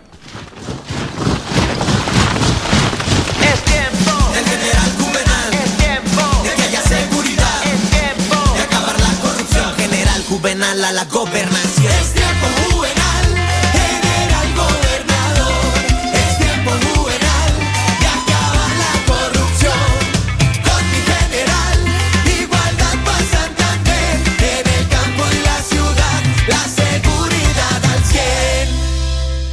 Aproveche solo por este mes el Festival de Crédito con Futuro. Crédito tasa 0% interés hasta por 4 millones de pesos. Aplica para la compra de maquinaria o tecnología. Solicite su crédito. Sede cabecera 322-243-6217. Agencia móvil 317-364-7080. Sede Centro Abastos 317-665-3552. Para más información, ingresa a El aire se contamina, no se da cuenta la gente, sigue tirando desechos inconscientemente. El aire es la vida, vamos a reforestar, el compromiso es de todo y lo vamos a lograr. Con el futuro de los niños no podemos jugar, vamos a dejarle aire que puedan respirar. CAS Santander. Soluciones inspiradas, derivadas y basadas en la naturaleza. Gires a la derecha, el trancón de esa calle está una... Y por la izquierda está peor. Se cansó el Waze, nos cansamos todos. Quitaremos las ciclorrutas, ahora teleférico, escaleras eléctricas y pasaje de bus a mitad de precio. Soy Fabián Oviedo, candidato independiente, y con su voto voy a ser su próximo alcalde. Publicidad política pagada. Están escuchando Últimas Noticias por Radio Melodía, la que manda en sintonía.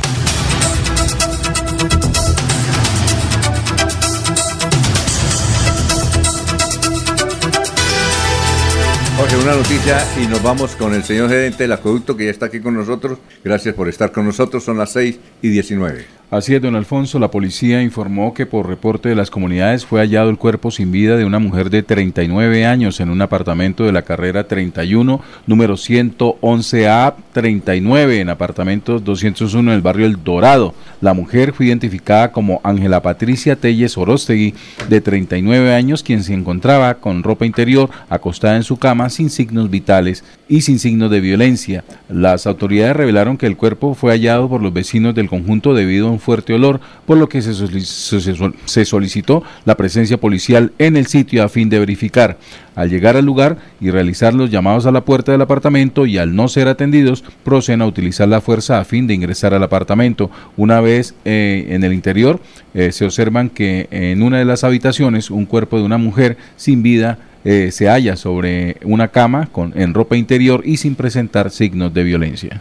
Bueno, eh, está con nosotros, eh, de por sí muy joven, doctor, no sabía que era tan joven, doctor Alejandro Estrada, es el gerente general del acueducto. ¿Cómo está? Tenga usted muy buenos días. Muy buenos días, don Alfonso. ¿Cómo está? Un saludo para usted, toda su mesa de trabajo y a todos sus oyentes. Muy bien, doc- doctor. Gracias por estar con nosotros. ¿Cuánto lleva ya en el acueducto, doctor? Llevo 10 meses. ¿Y cómo le ha ido? Cuénteme. Bien, bien, bien. Mucho Sí. trabajito, sí, señor. Sí, Juiciosos. Usted de agua potable sí, muy bien, porque en la hoja de vida que nos entregaron cuando fue nombrado gerente, muy bien en agua potable en Colombia, ¿no?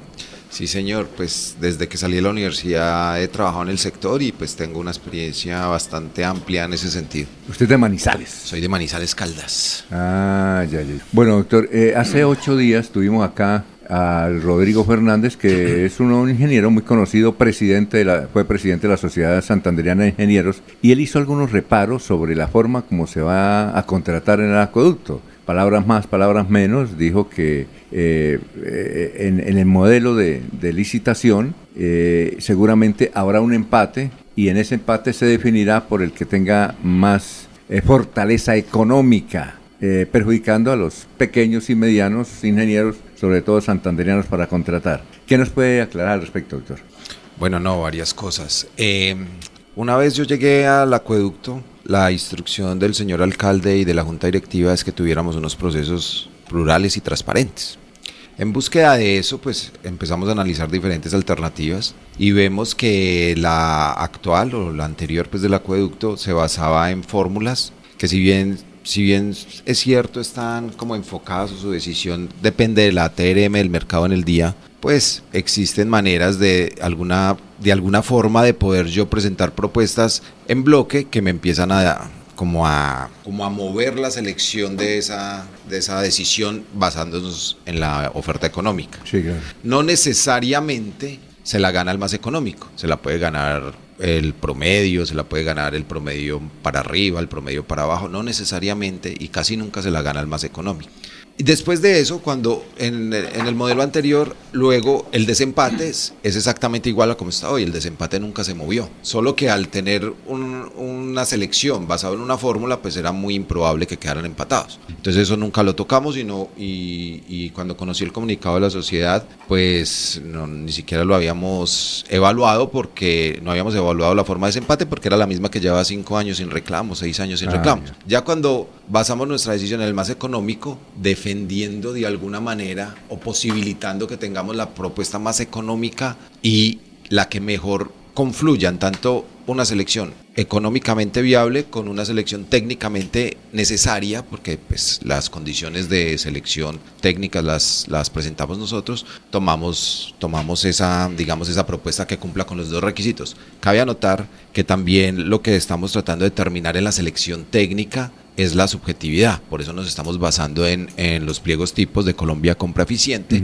situación que antes solo se presentaba de acuerdo al contrato que íbamos a hacer y de manera subjetiva, subjetiva en el buen término, ¿cierto? Sí. El, el profesional que elabora los pliegos pues se sienta y dice, vea, yo necesito esto, esto y esto, esta experiencia y esta experiencia y la saco así y todos eran diferentes. Lo que hacemos hoy es ser objetivos, basarnos en Colombia Compra Eficiente y los pliegos tipo y sacamos el proceso de, de alguna manera que no tenga una decisión subjetiva o lo que piensa un ingeniero o no piensa, sino más bien cómo están las reglas establecidas y eso nos ha permitido cosas importantísimas. Por ejemplo, este año el 91% de las empresas que se han, se han sido adjudicadas de contratos de obra civil son santanderianas. ¿sí? Y, y, Y, y no y tan- no- necesariamente... y no, tan grande y no tan de capital monstruoso. Pues depende del contrato. Si yo Ah, tengo un contrato de mil millones, pues pedimos eh, experiencia tanto técnica como económica para mil millones, que Sí. de alguna manera nos fortalezca la obra, no que se la gane alguien que ha hecho obras de 50 millones en una obra de mil millones porque no tiene la experiencia que Sí, claro, necesitamos. sí.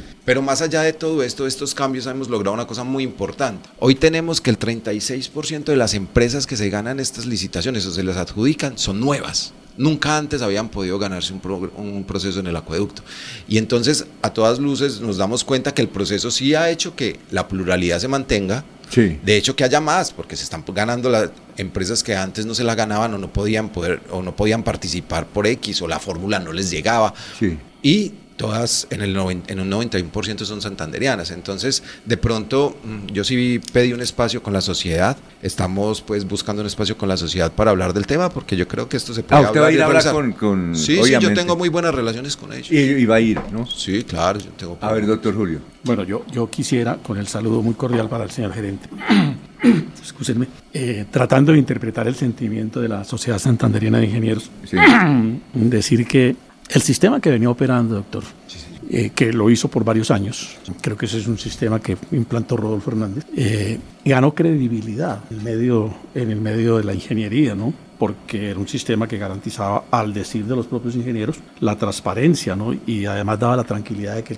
la, la certeza y la seguridad Sí, claro. para la administración y para la ciudad de que el contratante iba a cumplir. Ujú. Por manera que la evaluación, hasta donde tengo entendido que se ha hecho de ese sistema, resulta positivo. Es justamente ahora que se introduce este cambio que surgen algunos, Sí. algunos interrogantes, ¿no? Eh, en primer lugar, valdría la pena preguntarnos si es eh, sano suponer que el presupuesto eh, elaborado por la entidad que va a servir de base para la propuesta es absolutamente correcto, es decir, no hay un margen de error mínimo, ¿sí? como para que sobre ese presupuesto todos deban concursar con el 95%, ¿no? es decir, un 5% por debajo del presupuesto que la entidad eh, elabora. ¿no?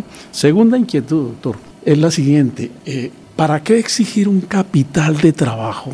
alto en los participantes si es que la plata para hacer la obra la tiene la firma contratante, en este caso el acueducto. Si al contratista se le entregan los anticipos o se le va pagando en la medida en que va ejecutando la obra. Es decir, no tiene por qué ser un requisito del desempate y ahí es donde entendemos que se genera la desigualdad, el que la obra se adjudique a quien al final presente mayor capital de trabajo cuando ese no es un elemento, si el contratista tiene la experiencia y la idoneidad, pero no tiene el recurso económico, por esa circunstancia no puede quedar por fuera.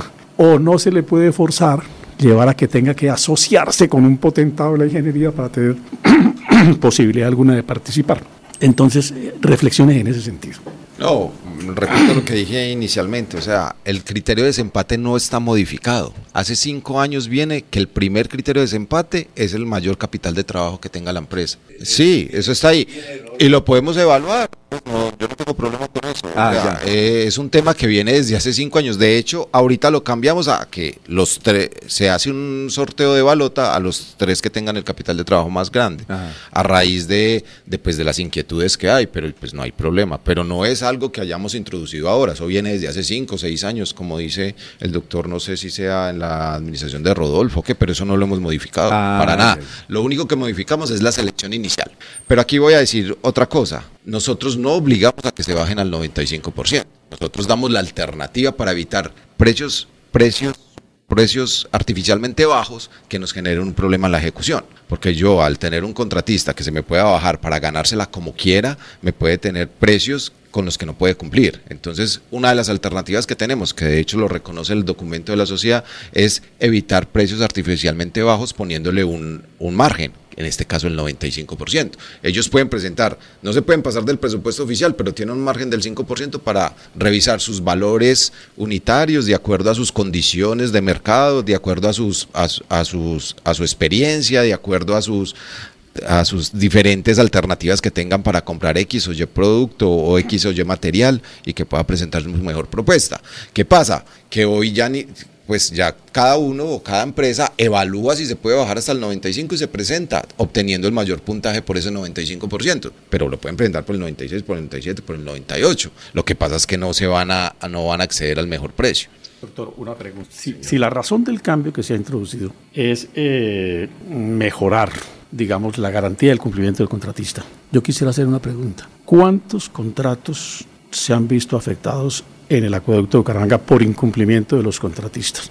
Las únicas objeciones que yo recuerde que se han hecho a la contratación del acueducto, probablemente, seguramente no en su administración, en pasadas, fue porque la administración adjudicó contratos a algunos de los familiares de quienes formaban parte de la junta directiva de la entidad, pero no por incumplimiento de los contratistas. Entonces, uno reflexiona, si no ha existido ese problema, hay un sistema que viene operando acertadamente, que da garantía de transparencia y de cumplimiento, ¿cuál la razón de fondo para que se introduzca ese cambio? La razón es tener más pluralidad, poder tener que, que empresas que antes no podían acceder a, a- a adjudicarse un contrato teniendo la experiencia, tanto económica, financiera como jurídica, no se puedan presentar o no, sean, o no se adjudiquen contratos, defin- definido por, por lo que hablamos inicialmente, porque se presentan, muchas veces se presentan en bloque y, y, eh, en la anterior forma de selección se presentan en bloque y, y se mueve la fórmula, eh, digamos que se mueve el valor de acuerdo a la fórmula elegida. Hoy lo que estamos haciendo es quitar eso,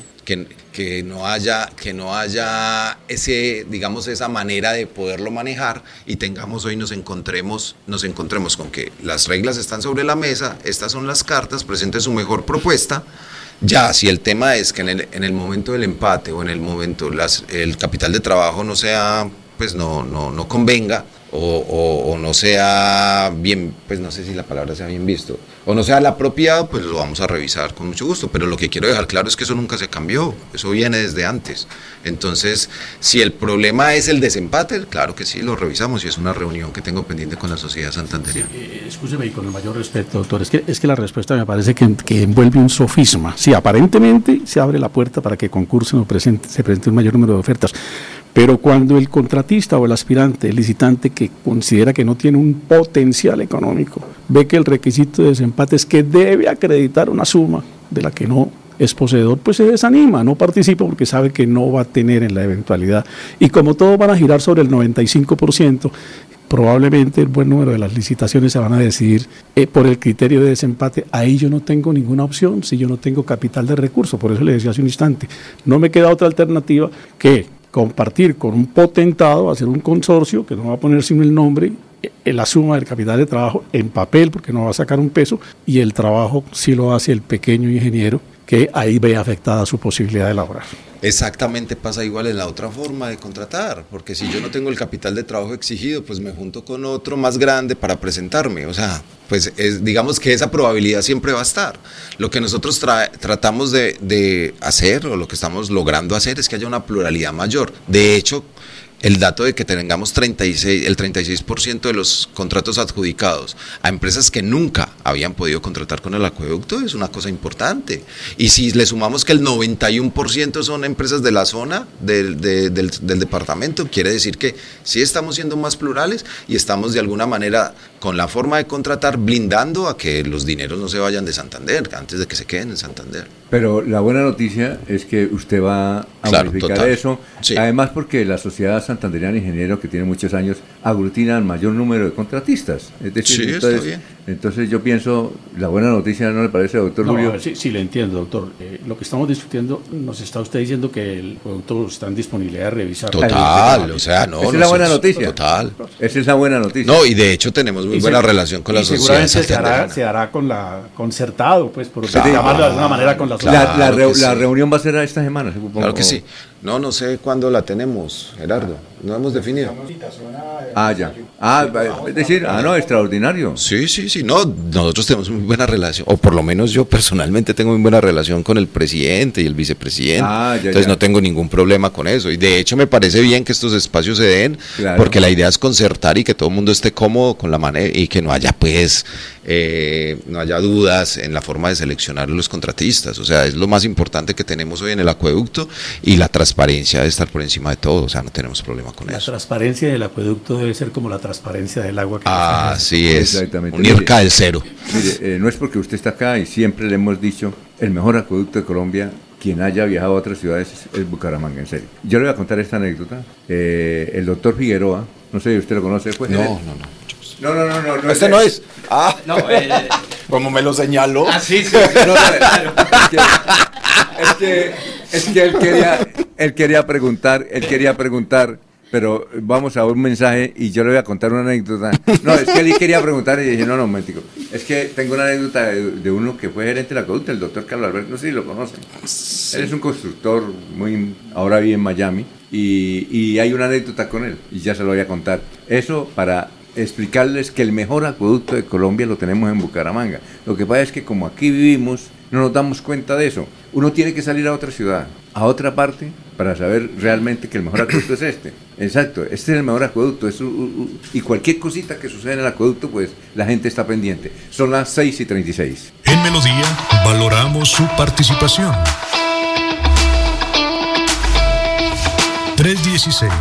316-550-5022 es el WhatsApp de Melodía para que entremos en contacto. Envíenos videos o fotografías de las noticias de su comunidad y las publicaremos en nuestros medios digitales. 316-550-5022. El WhatsApp de Melodía para destacar su voz. Melodía, la que manda en sintonía.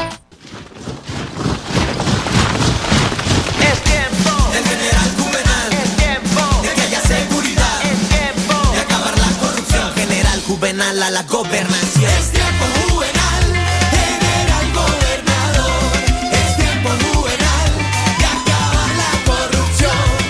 Con mi general, igualdad para Santander. En el campo y la ciudad, la seguridad al 100.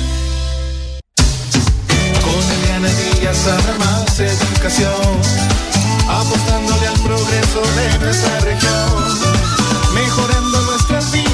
reforzando la familia, viene puesta unida crecerá.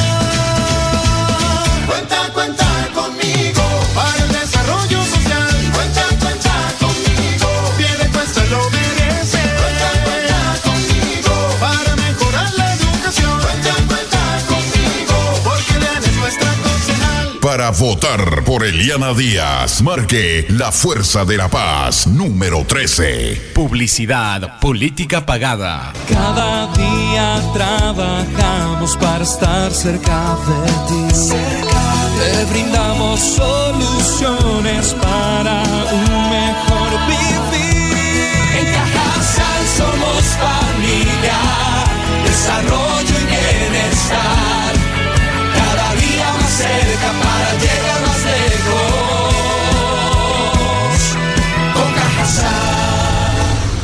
Vigilado Supersubsidio. Amigo lebrigense, les habla Javier Uribe Mota, candidato a la alcaldía de Lebrija por la nueva Fuerza Democrática, contando con el respaldo del Centro Democrático del doctor Álvaro Uribe Vélez y el nuevo liberalismo de Luis Carlos Galán Sarmiento. Quiero vi- invitarlos este 29 de octubre a que voten por mi nombre a la alcaldía de Lebrija para que nuestro municipio recupere el rumbo y el campo vuelva a ser el motor del progreso y desarrollo de la capital piñera de Colombia. Javier Uribe, a la alcaldía. Primero Lebrija. Publicidad política pagada. Ole, mano, ¿nos pegamos la rodadita en bici hasta Morro? No, mi perro, pero esa carretera está toda llena de huecos. Hace como 30 años que está vuelta nada. ¿Cómo se le ocurre? ¿Hace cuánto no pasa por allá? La alcaldía la arregló desde el Parque del Agua hasta el antiguo Corcovado. Vamos para que vea. Oiga, esto quedó excelente. Así aguantan venir todos los días. Obvio, ahora sí no tiene excusas. Definitivamente, cuando se invierten bien los impuestos, se nota. Alcaldía de Bucaramanga. Gobernar es hacer.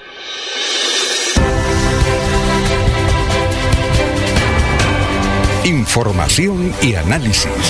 Es el estilo de Últimas Noticias por Radio Melodía 1080 AM.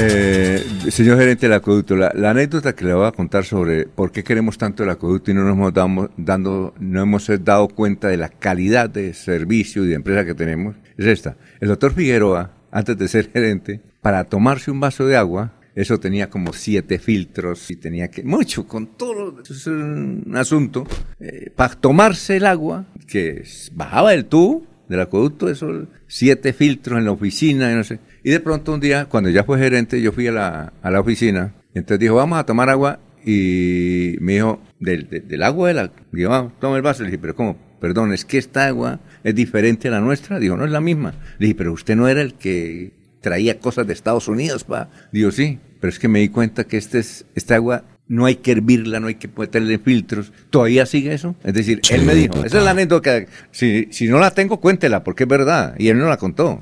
No, total, o sea, el acueducto metropolitano es un acueducto muy fuerte y basa su fuerza en que el agua, el agua que capta la capta de, de los nacimientos en el páramo, o sea, de por sí el tratamiento que se le tiene que hacer a esa agua es demasiado bajo.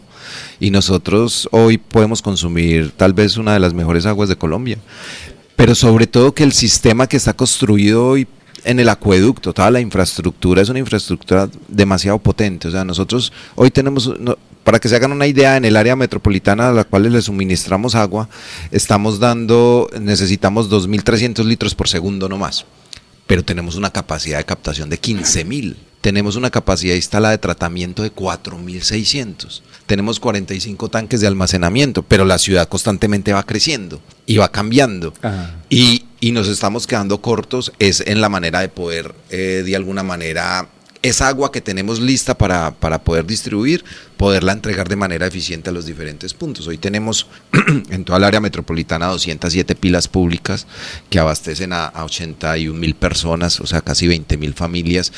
Y no podemos entregar el agua de la manera que, quisiéramos, en términos de continuidad, de calidad y que de cobertura que nosotros quisiéramos. Hoy hay un programa muy importante que se llama Santurbana Casa, que trata de individualizar esas pilas públicas, dándoles una calidad de vida necesaria para esas comunidades y que tengan el mismo servicio que tenemos normalmente en eh, el resto de suscriptores al acueducto. Bueno, y mi penúltima pregunta. ¿Usted tiene una pregunta también? tenía una. Ah, también. Ah, le surgieron preguntas. Bueno, sí. eh, es esto. Es cierto. Mire, yo he hablado con directivos de las empresas públicas de Medellín y ellos me reconocen que miran esta empresa uy, siempre. Y, sí, eso quieren y han intentado. Cuando usted estuvo en la alcaldía y Fernando Vargas era el alcalde, eso. Esta empresa es la joya de la corona. Y, No ¿ah? solamente PM, pues, sino Aguas de Barcelona también. Tam- No, es que me han dicho porque es que es una, una empresa extraordinaria, casi perfecta, casi perfecta. Eh, eh, ¿Qué hay de eso? ¿De, de que las empresas públicas de Medellín está pendiente ahí. ¿Qué necesitan? No, yo no Comprarla. sé si, yo no sé si esté pendiente, pero yo creo que para nadie es una posibilidad vender un acueducto y menos municipal y menos en la condi- en las condiciones de indicadores que tiene este acueducto. O sea, es el acueducto más eficiente del país. O sea, nosotros en el acueducto metropolitano tenemos pérdidas por debajo del 24%. Eso significa siendo el quinto acueducto más grande de Colombia, ¿no? Sí, claro. Cierto, somos el quinto. Sí. Entonces, si usted mira Barranquilla, por ejemplo, tiene pérdidas del 50%, mira EPM tiene el 34%, mira Bogotá tiene el 38%. O sea, entregar esto sería pues una locura, un, Le- un le- balazo en el pie. Le voy a dar esto, otra anécdota. Hace 15 años entrevistamos a Vicente Villamizar y decía, ¿cierto que las empresas públicas de Medellín quieren comprar? No, no, no, no, no, no, no. Primero el Atlético Bucaramanga es campeón de la Libertador. Jamás. Doctor, mire cómo estamos ahora. Pero, pero, pero hay algo que hay que resaltar y es, y es el hecho de que es una empresa muy buena con diferentes retos. Recuerden que es la única empresa del país de, que presta el servicio que tiene el acueducto en una empresa del alcantarillado en otra empresa. Exacto. Y eso necesariamente implica una tarifa más alta para los suscriptores y que juntándolos podría ser mucho mejor y tendríamos unas economías de, de escala súper importantes. Y otro caso y otro tema que quiero resaltar es que el acueducto y el municipio por sí hacen muchos esfuerzos por proteger el agua del páramo. ¿Cierto? Tratando el tema de conservación, el impacto social, hace mucho trabajo. Pero si nosotros ignoramos que después de utilizar el agua la entregamos al río de oro sin tratar casi dos toneladas por segundo de agua residual, no estamos haciendo nada, porque necesariamente el ciclo cerrado del agua afecta al páramo. Entonces, si nosotros como, como santanderianos no, no, somos, no, no logramos que el interés que el interés que prime en el tratamiento de aguas residuales sea el técnico el so- y el social, nunca vamos a lograr. eh, porque con, porque con un tema importante, y es que nosotros al coger el agua del páramo somos la primera comunidad que contamina. De aquí para abajo y llega a los ríos y la gente tiene que captar de los ríos con un agua residual bastante poderosa que trae y genera una bola de nieve que impacta en el río Magdalena y que impacta todo lo que estamos haciendo como sociedad. Es importante tener claro que eso debería ser, y ahora que, que está el tema de los candidatos, debería ser una prioridad para todos los candidatos, tratar el agua residual. Históricamente hemos visto que desde el 2013 eh, desde el gobierno Santos, desde el gobierno Duque y ahora con el gobierno de- del doctor Petro, la PETA Río de Oro está dentro del plan de desarrollo siempre, pero nunca hemos podido hacerla, aún con plata del gobierno. Tenemos Sí. que lograr trabajar juntos y poder hacer esa planta de tratamiento. Alfonso, Precisamente se habla- Eso, eh, perdón, Laurencia, es puntual sobre ese tema. Es que esto de eh, en Bucaramanga, por ejemplo, se ha convertido en un discurso hipócrita por parte de, políticos y dirigentes a hablar de la defensa de Santurbán, pero en ningún momento tocan el tema de la petar de, de Oro y la manera como Bucaramanga está contaminando precisamente ese afluente que llega incluso pues a- a- hacia el Magdalena Medio. ¿En qué va lo de la construcción de esta petar del Río de Oro? Como usted lo dice, siempre está dentro del Plan Nacional de Desarrollo desde el gobierno nacional, pero aquí en lo local, en el área metropolitana de Bucaramanga, los gobernantes han sido como apáticos a tener que invertir en la obra. ¿En qué va eso? Yo no diría que han sido apáticos. Recordemos en el 2016 que hubo cierre financiero para hacerla petar. Simplemente no nos pudimos poner de acuerdo es quién la contrataba, que al final era lo que importaba. Y eso no es lo que debería importar. Yo creo que hoy estamos en el 2023. eh, Nosotros no podemos condenar a las generaciones que vienen simplemente por, por, por intereses políticos a, no tener saneamiento de aguas residuales. Como le digo, en el, 2000, en el 2016 más o menos fue eso, 2015, se tenía cierre financiero, el gobierno, las alcaldías, la gobernación, todo el mundo ponía plata, pero no se pudieron poner de acuerdo en lo que debería ser más fácil, que es quién la contrata, eso no debería ser así. Y, pues lastimosamente una planta de tratamiento de aguas residuales para pagar la vía tarifa es una locura para el ciudadano. Tienen que confluir varios, varios eh, aportadores de recursos. Y, veo, y ya llevamos un año del gobierno Petro y está en el plan de desarrollo esa Petarrio de Oro y fue un esfuerzo muy fuerte poderla mantener. Es necesario que de alguna manera prevalezca el interés eh, ambiental y el interés social sobre esa petar que cualquier otro. Precisamente se habla, señor gerente del acueducto, que vienen días difíciles para el suministro de agua en Santander y aquí en el área metropolitana por los fenómenos naturales del niño. Sin embargo, también se habla que parte del agua que llega al acueducto está contaminada por la eh, extracción ilegal de oro y que falta más compensación para la fábrica de agua arriba en Santurbán. Bueno, se me iba a pasar sin hablar del tema. Eh, Hable- partámoslo en dos, hablemos de la contaminación del río Suratá. Es una realidad, es una realidad que hay, que hay minería que, que ejerce un, digamos, una- ejerce un estrés sobre la fuente eh, con el tema del mercurio, pero el acueducto desde hace muchos años y en un trabajo pues que yo debo eh, admitir que, que me parece espectacular es el hecho de que vio esa, esa, ese problema y vio y él vio el problema para entregar el agua potable a todos sus suscriptores que no dependía de él porque es que eh, el acueducto no es una no es una digamos no es una empresa policiva para detener la extracción de minería no es no es la empresa que se encarga de de, de alguna manera de proteger la cuenca como si es lo la corporación, el acueducto es un usuario de la cuenca, de hecho le paga a la corporación por cada litro que coge. Entonces, entonces ¿qué hizo? Hizo una obra maravillosa que es ese embalse, que permite que cuando haya, que tengamos en nuestro, cuando monitoreemos y cuando se encuentre eh, presencia de mercurio de más de 15 microgramos por litro, podamos sacar esa fuente y meter el agua del embalse. Es un embalse, es una obra, una locura. Son 18 millones de metros cúbicos que podría fácilmente entregar agua a toda el área metropolitana durante tres meses sin tomar un solo, una sola gota de los ríos. Entonces, estamos ante una obra que blinda esa posibilidad y blinda la otra, como usted dijo, el fenómeno del niño. Ante un fenómeno del niño, ante, un, ante una, o una época de, de estiaje total o de calor intenso, el embalse nos cubriría cualquier necesidad. A ver, doctor Julio, finalmente, sí. sí.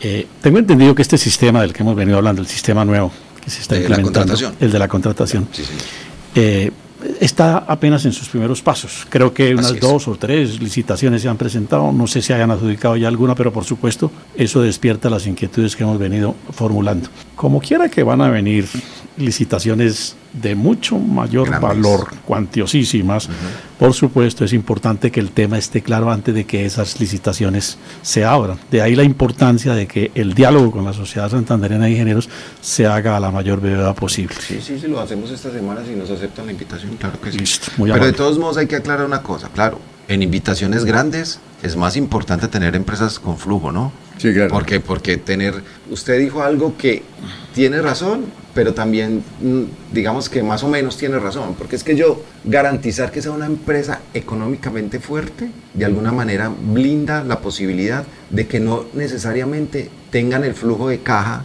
eh, definido por el pago de actas o el pago de anticipo, ¿cierto? Entonces, muchas veces eh, en el transcurso de una obra, la, la excusa, digámosle, de un contratista es, es que usted no me paga, o yo no he podido presentar acta, o el interventor no me la aprueba, entonces yo no puedo hacer obra. Por eso es importante tener un capital de trabajo que le diga, venga, es que usted tiene un capital de trabajo y el capital de trabajo está puesto en la obra. Entonces, tenemos que entender que el capital de trabajo es una manera de, de también definir un contratista, pero sobre todo que desde hace seis años o siete años el acueducto lo ve como la primera opción para desempate. Eso no me lo estoy inventando yo ni, ni esta administración, eso viene desde antes. Entonces, sería bueno que eso quedara claro para todos, porque es, si, si uno lo tiene como una manera de desempate, debería jugar también. Obvio, me voy a sentar, vamos a ver los pros y los contras y vamos a tomar la No decisión. deja de ser un criterio excluyente del pequeño ingeniero, de la pequeña compañía. Pero, pero es que el capital de trabajo no, no, no va asociado, va asociado al, al valor, al valor de la obra. No va asociado y a la forma de que cómo le voy a hacer los pagos. Recuerda que el capital de trabajo se hace es, usted va a necesitar plata en est- eh, mensualmente de esta manera, su capital de trabajo me debe cubrir eso. Eso es lo que se presenta con el capital de trabajo. Es el valor menos el anticipo, digo por los meses y eso me da un valor. Y yo trabajo con ese capital de trabajo. Eh, señor gerente, muy amable. Gracias Señor, al señor gerente del acueducto de Bucaramanga por haber estado con nosotros. Éxitos. Muchas gracias. Para adelante siempre, ¿no? Sí, señor. Bueno, son las 6 y 52. El aire se contamina, no se da cuenta la gente, sigue tirando desechos inconscientemente. El aire es la vida, vamos a reforestar, el compromiso es de todo y lo vamos a lograr. Con el futuro de los niños no podemos jugar, vamos a dejarle aire que puedan respirar. CAS Santander. Soluciones inspiradas, derivadas y basadas en la naturaleza. Aproveche solo por este mes el Festival de Crédito con Futuro. Crédito tasa 0% interés hasta por 4 millones de pesos. Aplica para la compra de maquinaria o tecnología. Solicite su crédito. Sede cabecera 322-243-6217. Agencia móvil 317-364-7080. Sede Centro Abastos 317-665-3552. Para más información, ingresa a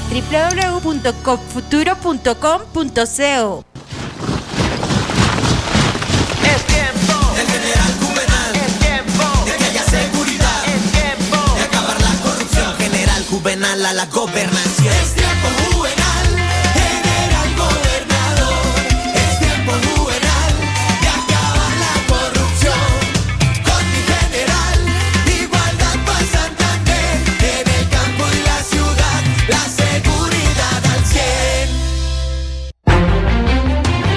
Continuamos con las últimas noticias en Radio Melodía.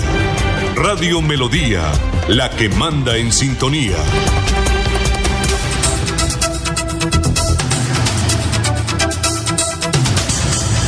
Son las 6 y 54. ¿Cómo está Maribel? ¿Qué ha habido? Hola Alfonso, una feliz mañana para usted, para todos los compañeros, para los invitados, por supuesto para todos los oyentes. Feliz inicio de semana. Quiero preguntarles de una vez, ¿hicieron deporte? Sí, yo siempre hago deporte. Muy pero bien. poquito, pero lo hago. Jorge. ¿Usted fue a, la- fue a la maratón? ¿Montó bicicleta? Eh, sí, sí. Bueno, estuve haciendo seguimiento periodístico a la media maratón de ¿Usted fue? Bucaramanga. ¿Usted fue? eh, Haciendo seguimiento periodístico, ¿Sabe quién más fue? no Mire, corrí. Ese corrió. Sí, Laurencio. Eh, acuerde que hace 50 años era campeón en atletismo en Santander, entonces. Ah, muy bien. Sí, claro. Y logramos 1500 metros con Nubia Medina, campeona nacional e internacional. Ahora licenciada y ya pensionada por el gobierno americano. Muy bien. Eh, ya vamos con usted, Sí, señor. Maribel. Eh, tenemos que hablar, ¿no? Sí, señor. Bueno, pero- Mucha noticia, mucha noticia. Jorge, ¿tiene alguna noticia para que presentar nuestra invitada ahorita? Don Alfonso, no. Ah, bueno, si tiene una noticia ahí de última hora, alguna cosa. No, No, totalmente Ah, el panorama en la región de Don Alfonso y relacionado con eh, la situación que se viene presentando con el bloqueo de la, de la vía entre Bucaramanga y Barranca Bermeja. Eh, ya el gremio de ganaderos de Santander está reportando pérdidas debido Sí, a sí, este cierre, puesto que el traslado de ganado eh, desde la zona del Magdalena Medio hacia Bucaramanga a través de la ruta por San Alberto, pues obviamente eleva los costos del transporte y de obviamente operatividad de, de, de estos de, de, de este producto. Por lo tanto, pues eh, ya están reclamando el sector ganaderos que se, por favor, se apresuren los trabajos de rehabilitación de la vía. Hoy el Frente trae un titular diciendo que con unos crímenes quieren apoderarse de la alcaldía. No sé si leyó la noticia. eh, ya, no, la- no la leo, si quieres la envío. Don Alfonso, la leí, la analicé.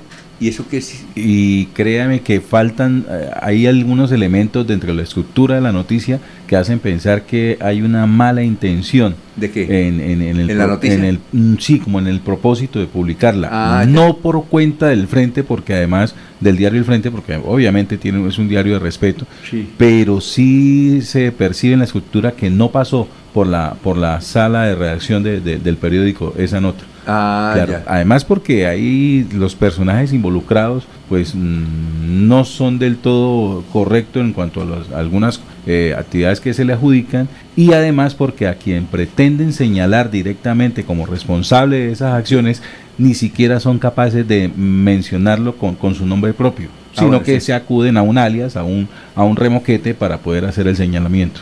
Bueno, está invitada una señora que vive y nos escribe eh, todos los días. Vive en una vereda de Pie- Sí la conocía, vive Sí, una señor. de bien, sí, Eliana sí, Díaz, sí, sí, dedicada. Cuando voy por Piedecuesta es anfitriona sin ser Qué candidata. Bueno, bienvenida Eliana Díaz, una oyente permanente de Radio, de radio Melodía, no sabía. Nos da gusto conocerla a usted y a su esposo. Bueno, eh, muy buenos días, Eliana. Buenos días, buenos días para la ilustre mesa de noticias que todos los días nos lleva la información de última hora. Buenos días a los oyentes que amplifican Radio Melodía, el Gracias. programa Últimas Noticias todos los días. Muy bien, pero ¿usted vive en qué vereda? La vereda del Guamo, Guamo pequeño ¿El de pie de Guamo- cuesta. Guamo pequeño? Guamo Sí. pequeño. Porque Sí, Guamo señor. grande, Guamo ¿sí? grande y Guamo mediano. Oiga, no, Sí, los tres usted guamos. sabe que, que en Piedecuesta hay hoyo chiquito y hoyo, Hoyo grande. grande, sí señor. Y ocho medio, ¿no? Faltó, ¿Sí sabía eso, no? faltó. ¿En serio? ¿Usted Sí. sabía, Maribel, que eh, hay dos barrios? La verdad no. Ni hay- idea. sí, claro, hay un barrio que se llama Hoyo Chiquito Sí. y hay Hoyo Grande. Hoyo ¿Y, Chiquito y cómo- Hoyo y- Grande. y- y qué los divide? No, ¿Un no, puente son o- continuos. ¿Un puente o algo? No, no, no, no, un- no, un- de una cuadra a otra ya cambia, ca- eh, de un sector a otro ya cambia el nombre. Lo mismo Ah, que o los sea, guamos. Todo está al centro. Sí, lo- y los guamos no es una, fron- una, una línea, una frontera que divida, Sí. porque pues de hecho el área rural de, de- el área rural no es fácil de dividirla exactamente. Eh, y guamo pequeño, guamo medio, guamo alto, pero ambos tienen, o ambos más bien los tres guamos, tienen parte baja y parte alta. Y, y, eh, hay mucho guamo, ¿o no? Sí, ¿Sí? hubo, hubo. Ya todavía café. hay algunos, Y todavía café, hay. café. Sí, ¿Usted ha comido café, guamo? café. Hace mucho. Pero a veces venden por acá, esas que venden es de por allá, las que venden por acá las Uy, son pepitas. Ahí sí me corchaste si son de allá. Todavía hay, pero me corchaste y las que venden de acá son de ¿Conoce allá. la guama usted? Eso sí, bastante. En la vereda de San Ignacio, de donde era mi papi, Sí. eh, ¿De se qué veía barrio? bastante. ¿De, de qué municipio? De aquí de Bucaramanga, ¿Ah, sí? esa, esa es parte de uno de los corregimientos. Eh, Ah. queda eh, Puente Tierra subiendo, pasando unos kilómetros de Vijagual Hacia la izquierda. Esa es la vereda San Ignacio. ¿Ah? Por Lebrija se daba mucho. Sí. Guama, sí, claro. Y en, y en Piedecuestas, creo que sí llega aquí. Lo que pasa es que ella no está ahorita muy Ah. vinculada No, a la usted producción. vive allá. Sí, vive en la vereda, sí, claro. claro. yo vivo ahí, vivo, resido, todo. Soy, sufro cuando no hay agua, cuando hay invierno, cuando hay verano, muy a propósito del invitado que tenían ustedes ahorita. Sí. Todo, y sufrimos como cualquiera otra de las veredas Pero del ya tiene acueducto propio. Sí tiene no, acueducto propio. en el ¿Cómo- Guamo no, no, todavía así? tenemos agua veredal. ¿Va Todavía agua veredal? agua veredal todavía. ¿Y luz? Sí. Luz sí tenemos de la electrificadora. Bueno, y quiere ser concejala. Sí, señor, vamos a hacer. ¿Cuántas concejalas hay en Lebrija en este En, Piedecuesta hay solamente una. ¿Una? En este momento hay una sola, ¿Quién es una la sola. concejala? Mary Sánchez, la doctora Mary Sánchez, es la única concejal que tenemos no o era la mamá, en este periodo. no era la mamá del doctor eh, Sí, señor, No, de uno de Cecilia los no. candidatos. Cecilia. ¿Navas?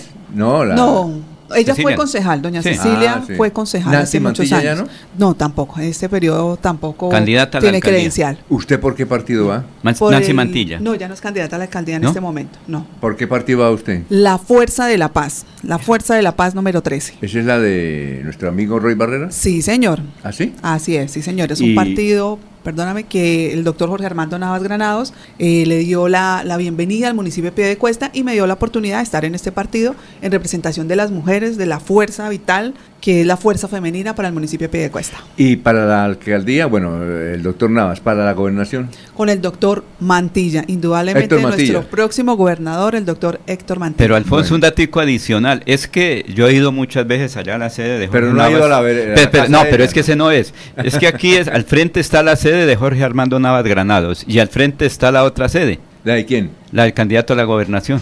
Hay dos, sí. De frente. ¿Ah, están de frente? Sí, una señor. enfrente de la otra. Y hay dos sedes, ¿no? Hay dos ¿Ah, sedes sí? de Mantilla. Sí, Ah. ya somos tantos piedecuestanos que hubo, hubo que hubo la necesidad de dos sedes del doctor Mantilla. Bueno, vamos a una pausa y cuando regresemos vamos a continuar con Eliana Díaz. Piedecuesta cuenta, es el tema, el lema, ¿no? Piedecuesta, Cuenta conmigo. Cuenta conmigo. ¿Con cuántos votos se, se sale concejal allá? Pues en la lista donde estoy es una lista solamente de líderes sociales, una lista conformada con líderes, personas que realmente tienen trabajo social. No hay concejal en esa lista, es un partido nuevo y pensaríamos que si Dios lo permite, con 900 mil votos eh, somos la concejal de esa lista por los próximos cuatro años. umbral. Pues estamos que- pensando que sean 2.600, 2.800 más o menos. Bueno, son las 7 de la mañana, dos minutos. Aquí Bucaramanga, la bella capital de Santander. Transmite Radio Melodía, Estación Colombiana, HJMH, 1080 kilociclos, 10.000 vatios de potencia en antena, para todo el oriente colombiano. Cadena Melodía, la radio líder de Colombia. Nuestras ciudades serán seguras. Nuestras regiones serán productivas y en el campo. Por nuestra gente, más conectividad. Más conectividad. Avanza. Santander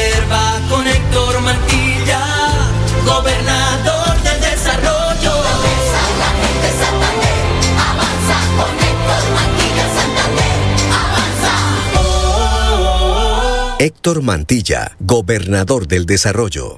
Amigo lebrijense, les habla Javier Uribe Mota, candidato a la alcaldía de Lebrija por la nueva Fuerza Democrática, contando con el respaldo del Centro Democrático del doctor Álvaro Uribe Vélez y el nuevo liberalismo de Luis Carlos Galán Sarmiento. Quiero invitarlos este 29 de octubre a que voten por mi nombre a la alcaldía de Lebrija para que nuestro municipio recupere el rumbo y el campo vuelva a ser el motor del progreso y desarrollo de la capital piñera de Colombia. Javier Uribe, a la alcaldía. Primero Lebrija. Publicidad política pagada. Llegó el momento del cambio, nuevas ideas también. Lo que tanto buscamos, por fin se va a poder. Con Juan Tarazona, el cambio es ahora. Por Florida Blanca, el pueblo se levanta. Este 29 de octubre, vota por Juan Tarazona, número uno en el tarjetón. Cambio radical. Publicidad política pagada. En la calle está la gente. En la calle están las noticias. En la calle está la radio. Donde la ciudad vive, donde la ciudad se mueve, se producen las noticias y ahí está nuestra radio. Melodía, en la calle, al lado de la gente, donde se viven las noticias.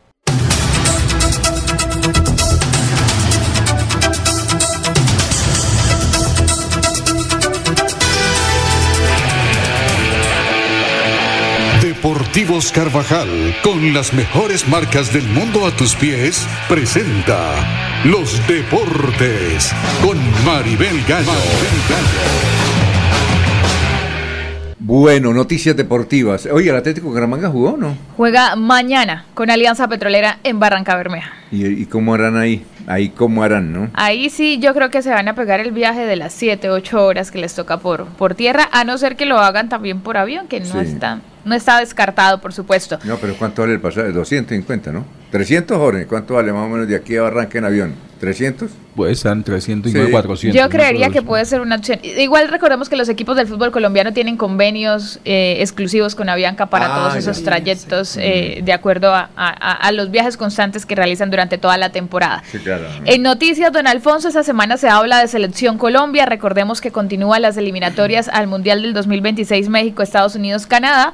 Y ya la Selección Colombia la semana pasada dio a conocer la nómina de convocados, en donde quedaba la referencia de los ausentes por lesión. Y a raíz de los reemplazos, uno de ellos que comenzó siendo Daniel Muñoz, el lateral eh, de la Selección Colombia, de buena presentación, de hecho con Venezuela y Chile, por lesión no pudo estar presente, convocaron a Stefan Medina nuevamente. Por lesión, no estará presente. Y lo mismo Diego Baloyes había sido convocado también en esta convocatoria. Por lesión, no puede estar presente, por lo que llamaron a Leonardo Castro de Millonarios. Es decir, esta selección Colombia para esos partidos tiene bajas importantes eh, por lesión, no tiene precisamente una media titular teniendo en cuenta lo que acontece, están llegando los jugadores hoy eh, para a Barranquilla para empezar sus jornadas de entrenamiento. La selección de Uruguay ya siete jugadores llegaron desde el día de ayer a Barranquilla para unirse a las jornadas de entrenamiento de esta semana. Recordemos que el compromiso es el jueves a las 3 y 30 de la tarde en el Estadio Metropolitano de Barranquilla. Bueno, aquí vamos a hacer lo siguiente, Jorge, Laurencio, doctor Julio, y yo también participo en este jueguito, marcando el paso. Hay que marcar el... ¿Quién está marcando el paso con eh, Deportivos Carvajal de los tenis? Entonces, a ver, Laurencio, que eh, tiene que ser político, Sí, obviamente. señor, en la política. Usted también participa, ¿no? Pero por supuesto. Va a ver usted, ¿quién está marcando el paso? Alfonso, hoy en una importante reunión, aquí me acaban de llegar la invitación que me tenían por fuera, entrega de aval, o mejor, apoyo de Colombia Justa y Libre. ¿A quién? Al general Juvenal Díaz. Ah, hay una rueda de prensa, ¿no? Pues hasta ahora la conozco. Está invitado muy Entonces él está marcando el paso. Para usted, ¿quién está marcando el paso, Jorge? Está marcando el paso el candidato a la alcaldía de Puerto Wilches, José Elías Muñoz, quien ayer en su cierre de campaña eh, movilizó cerca de 4 mil personas vestidas de rojo María. por las calles de Puerto Wilches. Muy bien. A ver, doctor Julio, ¿quién está marcando paso política santanderiana? En Santander. Sí. Creo, Alfonso, que eh, no hay un protagonista, sinceramente, que merezca destacarse, que considere uno que mueve opinión, que dinamiza la Entonces, política. ¿cómo hacemos con los tenis? Tiene que decir. No, no, pero, pero hoy, hoy, Ah. hoy, sí, los tenis están guardados hoy, Ah, no bueno, salen a caminar hoy. Está guardado. Sí. Es la verdad, es la impresión que tengo. Ah, bueno. Hace unos días hablábamos del escepticismo que hay en la opinión pública ¿Usted no encuentra a alguien para así? votar por consejos y asambleas y realmente no lo hay. No, no lo hay. A ver, Maribel, ¿usted, qui- ¿para usted quién está marcando el paso? Bueno, para mí están marcando el paso nuestra invitada de hoy, Eliana Díaz. Ah, me la quitó. Ah, vea, me anticipé. Bueno, entonces ¿Sí, para señor? mí está marcando el paso Jaime Calderón, candidato a la alcaldía de Bucaramanga, que presentó un proyecto que es extraordinario. Si él es alcalde de Bucaramanga, va- vamos a tener un metroriel, eh, doctor, con lo que tiene metrolínea y arriba un puente. Muy bien, vale 3 billones de pesos, doctor Julio. 3 billones. Es decir, Ah, con podría sí. ser real. Bueno, entonces está para usted marcando el paso Eliana Díaz. Estos son los que están marcando el paso en Deportivos Carvajal. Aquí también le informamos que las tiendas de Deportivos Carvajal están en cabecera, carrera 35A con 51, Centro Comercial El Cacique, Centro Comercial Cañaveral frente a la Florida, primer piso de San Andresito La Isla, outlet de la calle 36 con 26 y como si fuera poco, Deportivos Carvajal Kids en cabecera. Deportivos Carvajal, con las mejores marcas del mundo a tus pies.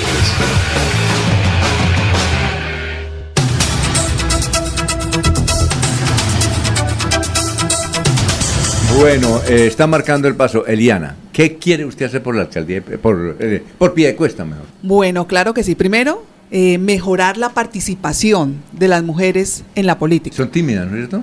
Lo, no, también. lo que sucede es que nosotros llevamos ese lastre de la, del apoyo, de la, del machismo. Nosotros vivimos aún en una región y Colombia aún es una región machista y es más difícil para la mujer hacer política. Nosotras, las que tienen niños, porque he visto mujeres candidatas que se llevan sus niños a las reuniones políticas a dar su discurso y tienen sus niños ahí mientras ellas dan su discurso. Entonces para nosotras es un poco más complicado, es más difícil y le agradezco inmensamente a Maribel, mire que mujer apoya a mujer, gracias Sí. por el apoyo, porque si así fuera, nosotras tendríamos mejores opciones, tendríamos más participación. Entonces, Oiga, doctor Julio, eh, ha cambiado mucho. Yo recuerdo que antes casi no había mujeres periodistas. Ahora usted prende el televisor, pura mujeres periodistas, ¿sí o no? Sí, señor. Antes no había mujeres gerentes de banco ni nada. Yo creo que el 90% de las entidades bancarias está dirigida por una mujer. ¿Cómo las cosas, doctor? ¿Cómo han cambiado las cosas? En el Poder Judicial, Alfonso, hay un porcentaje superior de mujeres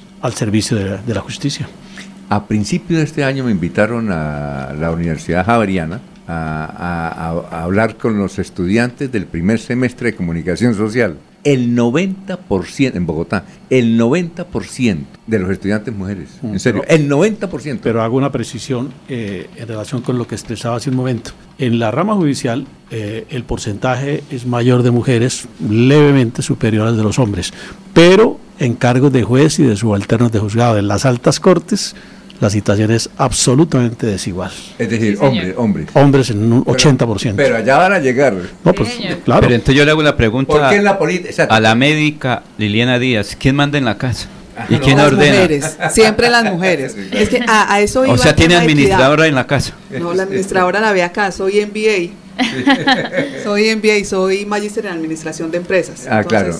Exacto. Ahí, ahí también, ahí también agarro para manejar las finanzas de la casa y han pero, funcionado, ¿no? Pero ¿por qué en la política, doctor, entonces? Bueno, Eh, usted, primero- usted, ¿qué piensa? ¿Por qué en la política la mujer es ser como ti? So, al menos aquí en Santander. No, no, bueno, es, eh, han mejorado las circunstancias, tenemos más oportunidades las mujeres y de hecho uno de los pilares que yo trabajo y que llevamos trabajando desde hace seis años desde la Fundación Mujeres con Propósito es la equidad de género. Acá nos decía el, el doctor realmente con toda la veracidad del caso y toda la contundencia que las mujeres somos el 51% en el país, somos más hay más, mujer, más mujeres que hombres, pero en los cargos inferiores. Si nosotros vemos en todos los campos laborales, en todos, las mujeres son las que menos ganan y las que están en los cargos inferiores. Los, los cargos altos, las gerencias, las administraciones, generalmente están en manos de hombres. Y cuando las, los- las mujeres están en estas posiciones, el sueldo es inferior. Y de hecho uno ve las tablas. Como te decía hace un momentico, yo soy magíster y he tenido la oportunidad de estar en la gerencia de algunas instituciones de salud. Sí, claro. Y hay tablas. Si es mujer, tanto el sueldo. Si es hombre, tanto el sueldo.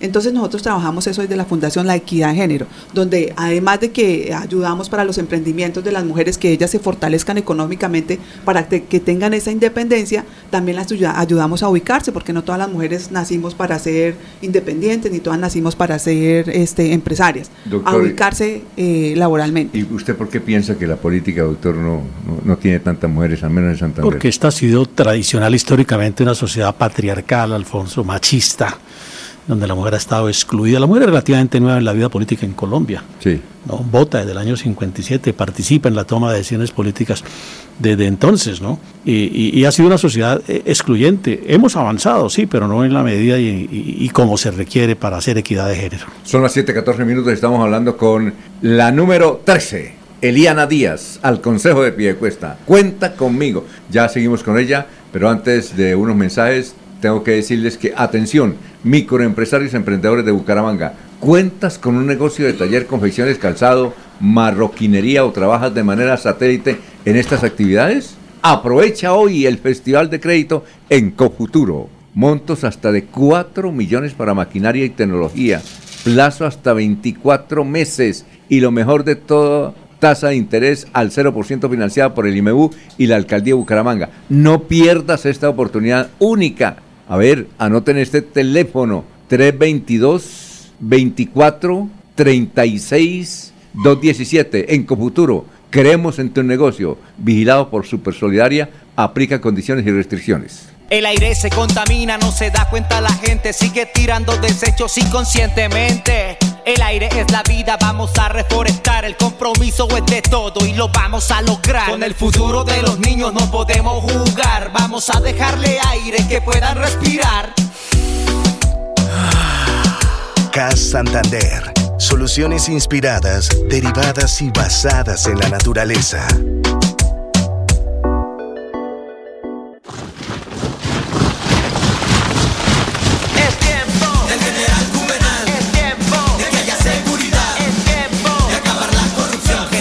Juvenal a la gobernación.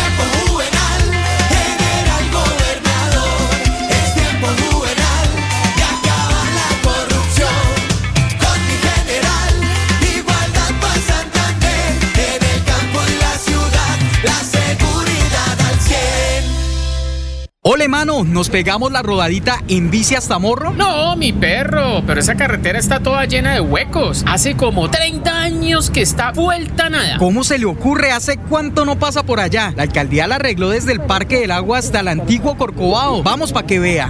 Oiga, esto quedó excelente. Así aguantan venir todos los días. Obvio, ahora sí no tiene excusas. Definitivamente, cuando se invierten bien los impuestos, se nota. Alcaldía de Bucaramanga. Gobernar es hacer. Soel Caballero está en Últimas Noticias de Radio Melodía 1080 AM.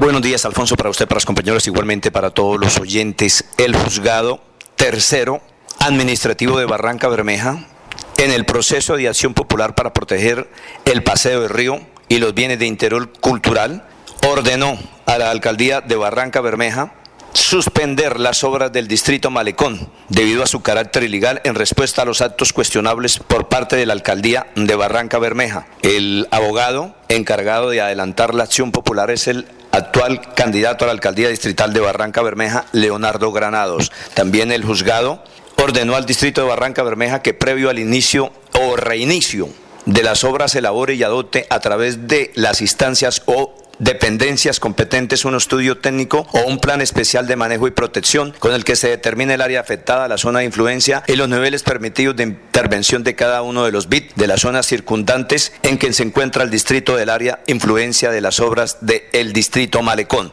Asimismo, con base en los resultados que arroja el referido estudio técnico, si el proyecto afecta a las zonas zonas de influencia y áreas o modifica los niveles permitidos de intervención de los referidos BID y sus áreas circundantes, el distrito deberá contar con la aprobación del Consejo Distrital de Cultura para el reinicio de las obras. Noticia con la que amanece el distrito. Continúen compañeros en estudios en últimas noticias de Melodía 1080 AM.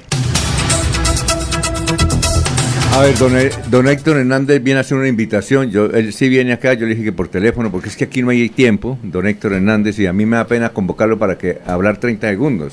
Pero entiéndame, usted es el necio. Gracias por el no, gracias por el minuto. A ver, no, Bueno, no, no, ahora sa- que- no- no salude. A ver, ¿a qué viene? ¿Cómo que no vayas a saludar a Maribel? Ah, bueno, La listo. primera oportunidad que tengo en conocerle personalmente en persona, hijo del, del campo. Sí, sí, ella- Bueno, eh, para eh, él- eh, Héctor, ella es muy bonita, pero ella Pero sobre todo tiene enamorada. tiene enamorada. propiedad en, en lo que hace y Ah, eso bueno. es fundamental. Sí, primero que todo el cordial saludo para todos los usuarios de la motocicleta, para sean pasajeros o sean conductores. Hoy es- hemos sido convocados en la calle 34 27 66 a las 6 de la tarde para resumir las inquietudes que ayuden al motociclista, al usuario, a todos en un mejor, eh, en una mejor movilidad. Allí no hay distingo político, no interesa por quién vayan a sufragar, lo que interesa es hacer un documento macro con las inquietudes de la base de quienes utilizamos la moto en el día a día. He sido llamado para colaborar, dada mi experticia que de años tenemos eh, y somos usuarios de la motocicleta, don Alfonso. ¿Cómo es la dirección? Calle 34. Calle 34 27 66. Calle 34 27 66 Bucaramanga. Sí, ¿A qué horas? ¿A qué horas? A las 6 de la tarde, convocados todos para que elaboremos ese documento en conjunto. Bueno, está Olguita eh, ya esperando ahí en la línea. Olguita, ¿cómo se encuentra? Tenga usted muy, pero muy buenos días. Muy buenos días, Alfonso. Muchas gracias. El saludo también para los compañeros de la mesa de trabajo y todos los oyentes de Últimas Noticias de Melodía. BioExpo en su décima versión 2023 batió récords con más de 23 mil millones de pesos en acuerdos comerciales, la feria más importante de negocios verdes de Latinoamérica, que finalizó el pasado sábado en Bucaramanga y que en esta oportunidad unió al Gran Santander. Fueron tres días donde más de 400 emprendimientos sostenibles de todas las regiones del país mostraron lo más representativo en sistemas agroecológicos, economía circular, moda y turismo sostenible. Zoraida Ortiz Gómez, secretaria ambiental del departamento, nos presenta un balance de la feria. más de 64 mil millones en acuerdos comerciales, más de 10 mil millones en crédito a negocios verdes. Impactamos a 400 negocios verdes, escuchamos a 400 emprendedores con sus negocios, con su pasión, con su amor al medio ambiente. Debemos seguir trabajando por este actividad, en estas actividades y continuar en el apoyo y sostenimiento de nuestro medio ambiente. Con la participación de la ministra de Ambiente, Susana Muhammad, se firmó el Pacto por los Negocios Verdes, donde representantes de las regiones del país demostraron por qué son pioneros en los diferentes sectores empresariales. Continúen con más en Últimas Noticias de Melodía. Un feliz lunes para todos. Enrique Ordóñez Montañés está en Últimas Noticias de Radio Melodía, 1080 AM. Desde Yopal, Casanare, Orlando Ramírez. En días pasados, profesor, eh, él leyó por internet que Carolina Iguavita Contreras es la nuevo, la nuevo concejal de Bucaramanga. Eh, ¿No es mejor concejala, profesor? ¿Cómo se dice? ¿Nueva concejal o nueva concejala? Nos pregunta Orlando Ramírez en Yopal. Gracias por la sintonía en Yopal. Profesor, buenos días. Buenos días, Alfonso y oyentes de Últimas Noticias. Un saludo para Orlando Ramírez, allá en Yopal Casanare. Él es de aquí de Bucaramanga, pero reside allá. El texto que usted cita, Orlando, mm, pues no es correcto, porque hay un error. No es la nuevo concejal, sino la nueva concejala, concejala. Eliana Díaz, tenemos que acostumbrarnos al término concejala. Cuando estuvo aquí Luz Elena Mojica de, de concejala de Bucaramanga, pues ella me escuchaba mucho y yo le decía, no, pues, ¿por qué no dicen concejala? No, es que los, eh, los demás concejales nos toman el pelo. Entonces, por eso no, no decía, pero no, es un término que se utiliza en todo el mundo. Concejala, concejala, edila. En Bogotá sí es muy común, en el Consejo de Bogotá hay concejalas.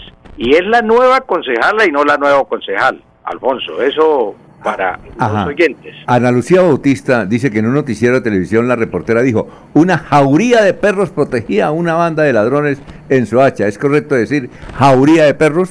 No, es redundante la expresión, doña Ana Lucía. Es redundante porque un- una jauría de perros o una jauría eh, sola pues es un, un, grupo de animales, de perros.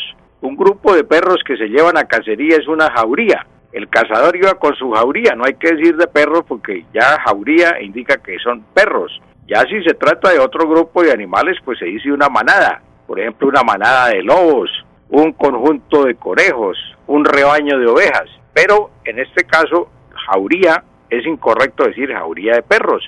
Eh, un escritor decía, una, mana- una jauría de perros ladraba, ladraba ya muy lejos del río. Incorrecto, jauría de perros. Se dice solamente jauría para que no quede redundante la expresión. Doña Ana Lucía. Muchas gracias, profesor. Que pase un buen día. Gracias a usted, Alfonso, y a todos los oyentes. Un feliz día. Eliana Díaz, 13, muchas gracias por haber estado con nosotros. Tiene que venir otro día, cuando quiera, eh, para hablar más de su candidatura al Consejo. Muchas gracias, claro que sí. Gracias por la invitación y de ahora en adelante, como dijo el profe, la concejala, concejala Eliana Díaz del municipio de Piedecuesta. La Fuerza de la Paz número 13, no se nos olvide la Fuerza de la Paz número 13. Bueno, eh, Maribel, que es muy felicitada, siempre viene aquí, usted es centro de atracción, ¿no? bueno, la de irnos. Por supuesto, no me puedo ir sin hablarles de la Copa Libertadores Femenina, que tiene protagonista de futbolistas santanderianas. Santanderiana, Sí, sí, señor. claro. Ayer eh, vimos el triunfo eh, difícil en, en ese ¿Eso lo compromiso de televisión? Atlético Nacional. Sí, por, por Winsport y también hay una alternativa que es Pluto TV, que se puede conseguir por internet muy fácil ¿Pluto y se TV? ve en Full HD, sí, señor. Ah, bueno. Con narración y todo lo que ¿Quién corresponde a la ahí? producción. Están narrando mujeres. ¿Ah, sí? Mujeres que a nivel de Sudamérica lo hacen muy bien, que de hecho ya narran compromisos de Champions, ya narran compromisos bueno. de la Liga Argentina y demás, están Qué narrando bien. esta Copa Libertadores Femenina. Entonces, Atlético Nacional ayer ganó tres goles por dos a Barcelona de Ecuador, con gol de Manuela González, es el segundo que hacen esta Libertadores, de Girón Santander, recordemos, Ah, bueno. y un gran partido espectacular en asistencias y, y en proyección de creación de juego de Llorelli Rincón, de pie de cuesta Santander. Entonces ahí están las futbolistas santanderianas protagonistas en esta Copa Libertadores femenina. Hoy a las cinco y media el turno es para América de Cali, que también tiene a dos santanderianas presentes, Danielas, Daniela Castellanos y Daniela, y Daniela Arias. La de irnos, Laurencio. La policía del ejército está en las carreteras de Santander en un, plan, en un plan vial especial con ocasión de vacaciones estudiantiles. Muchos turistas en Santander. La de irnos, Jorge. Don Alfonso, la decisión que ha tomado el candidato a la alcaldía de Bucaramanga, Jaime Andrés Beltrán, de no asistir a, otros encuentros donde participen los demás candidatos, no asistirá a debates ni a foros en los cuales se les haya programado de aquí hasta el 29 de octubre.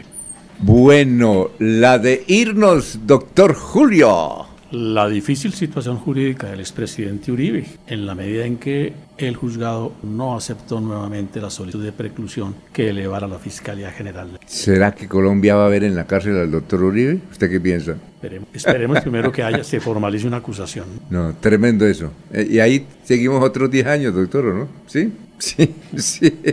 Bueno, muy amables, éxitos. Recuerden, mañana en punto, y gracias, doctor Eliana. Muy gentil, excelente. Gracias. Gracias por los detalles. Los detalles enamoran, pilas. que nos trajo un detallazo aquí Así para las mujeres. Gracias. Gracias, un detalle, súper detallazo. Mañana a las 5 de la mañana. Yo, Maribel. Sí, señor. Adiós.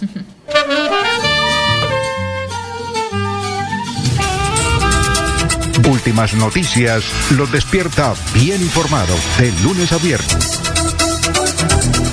En todas las áreas de la información regional, un periodista de Últimas Noticias registra la información en Radio Melodía 1080 AM y en melodíaenlínea.com.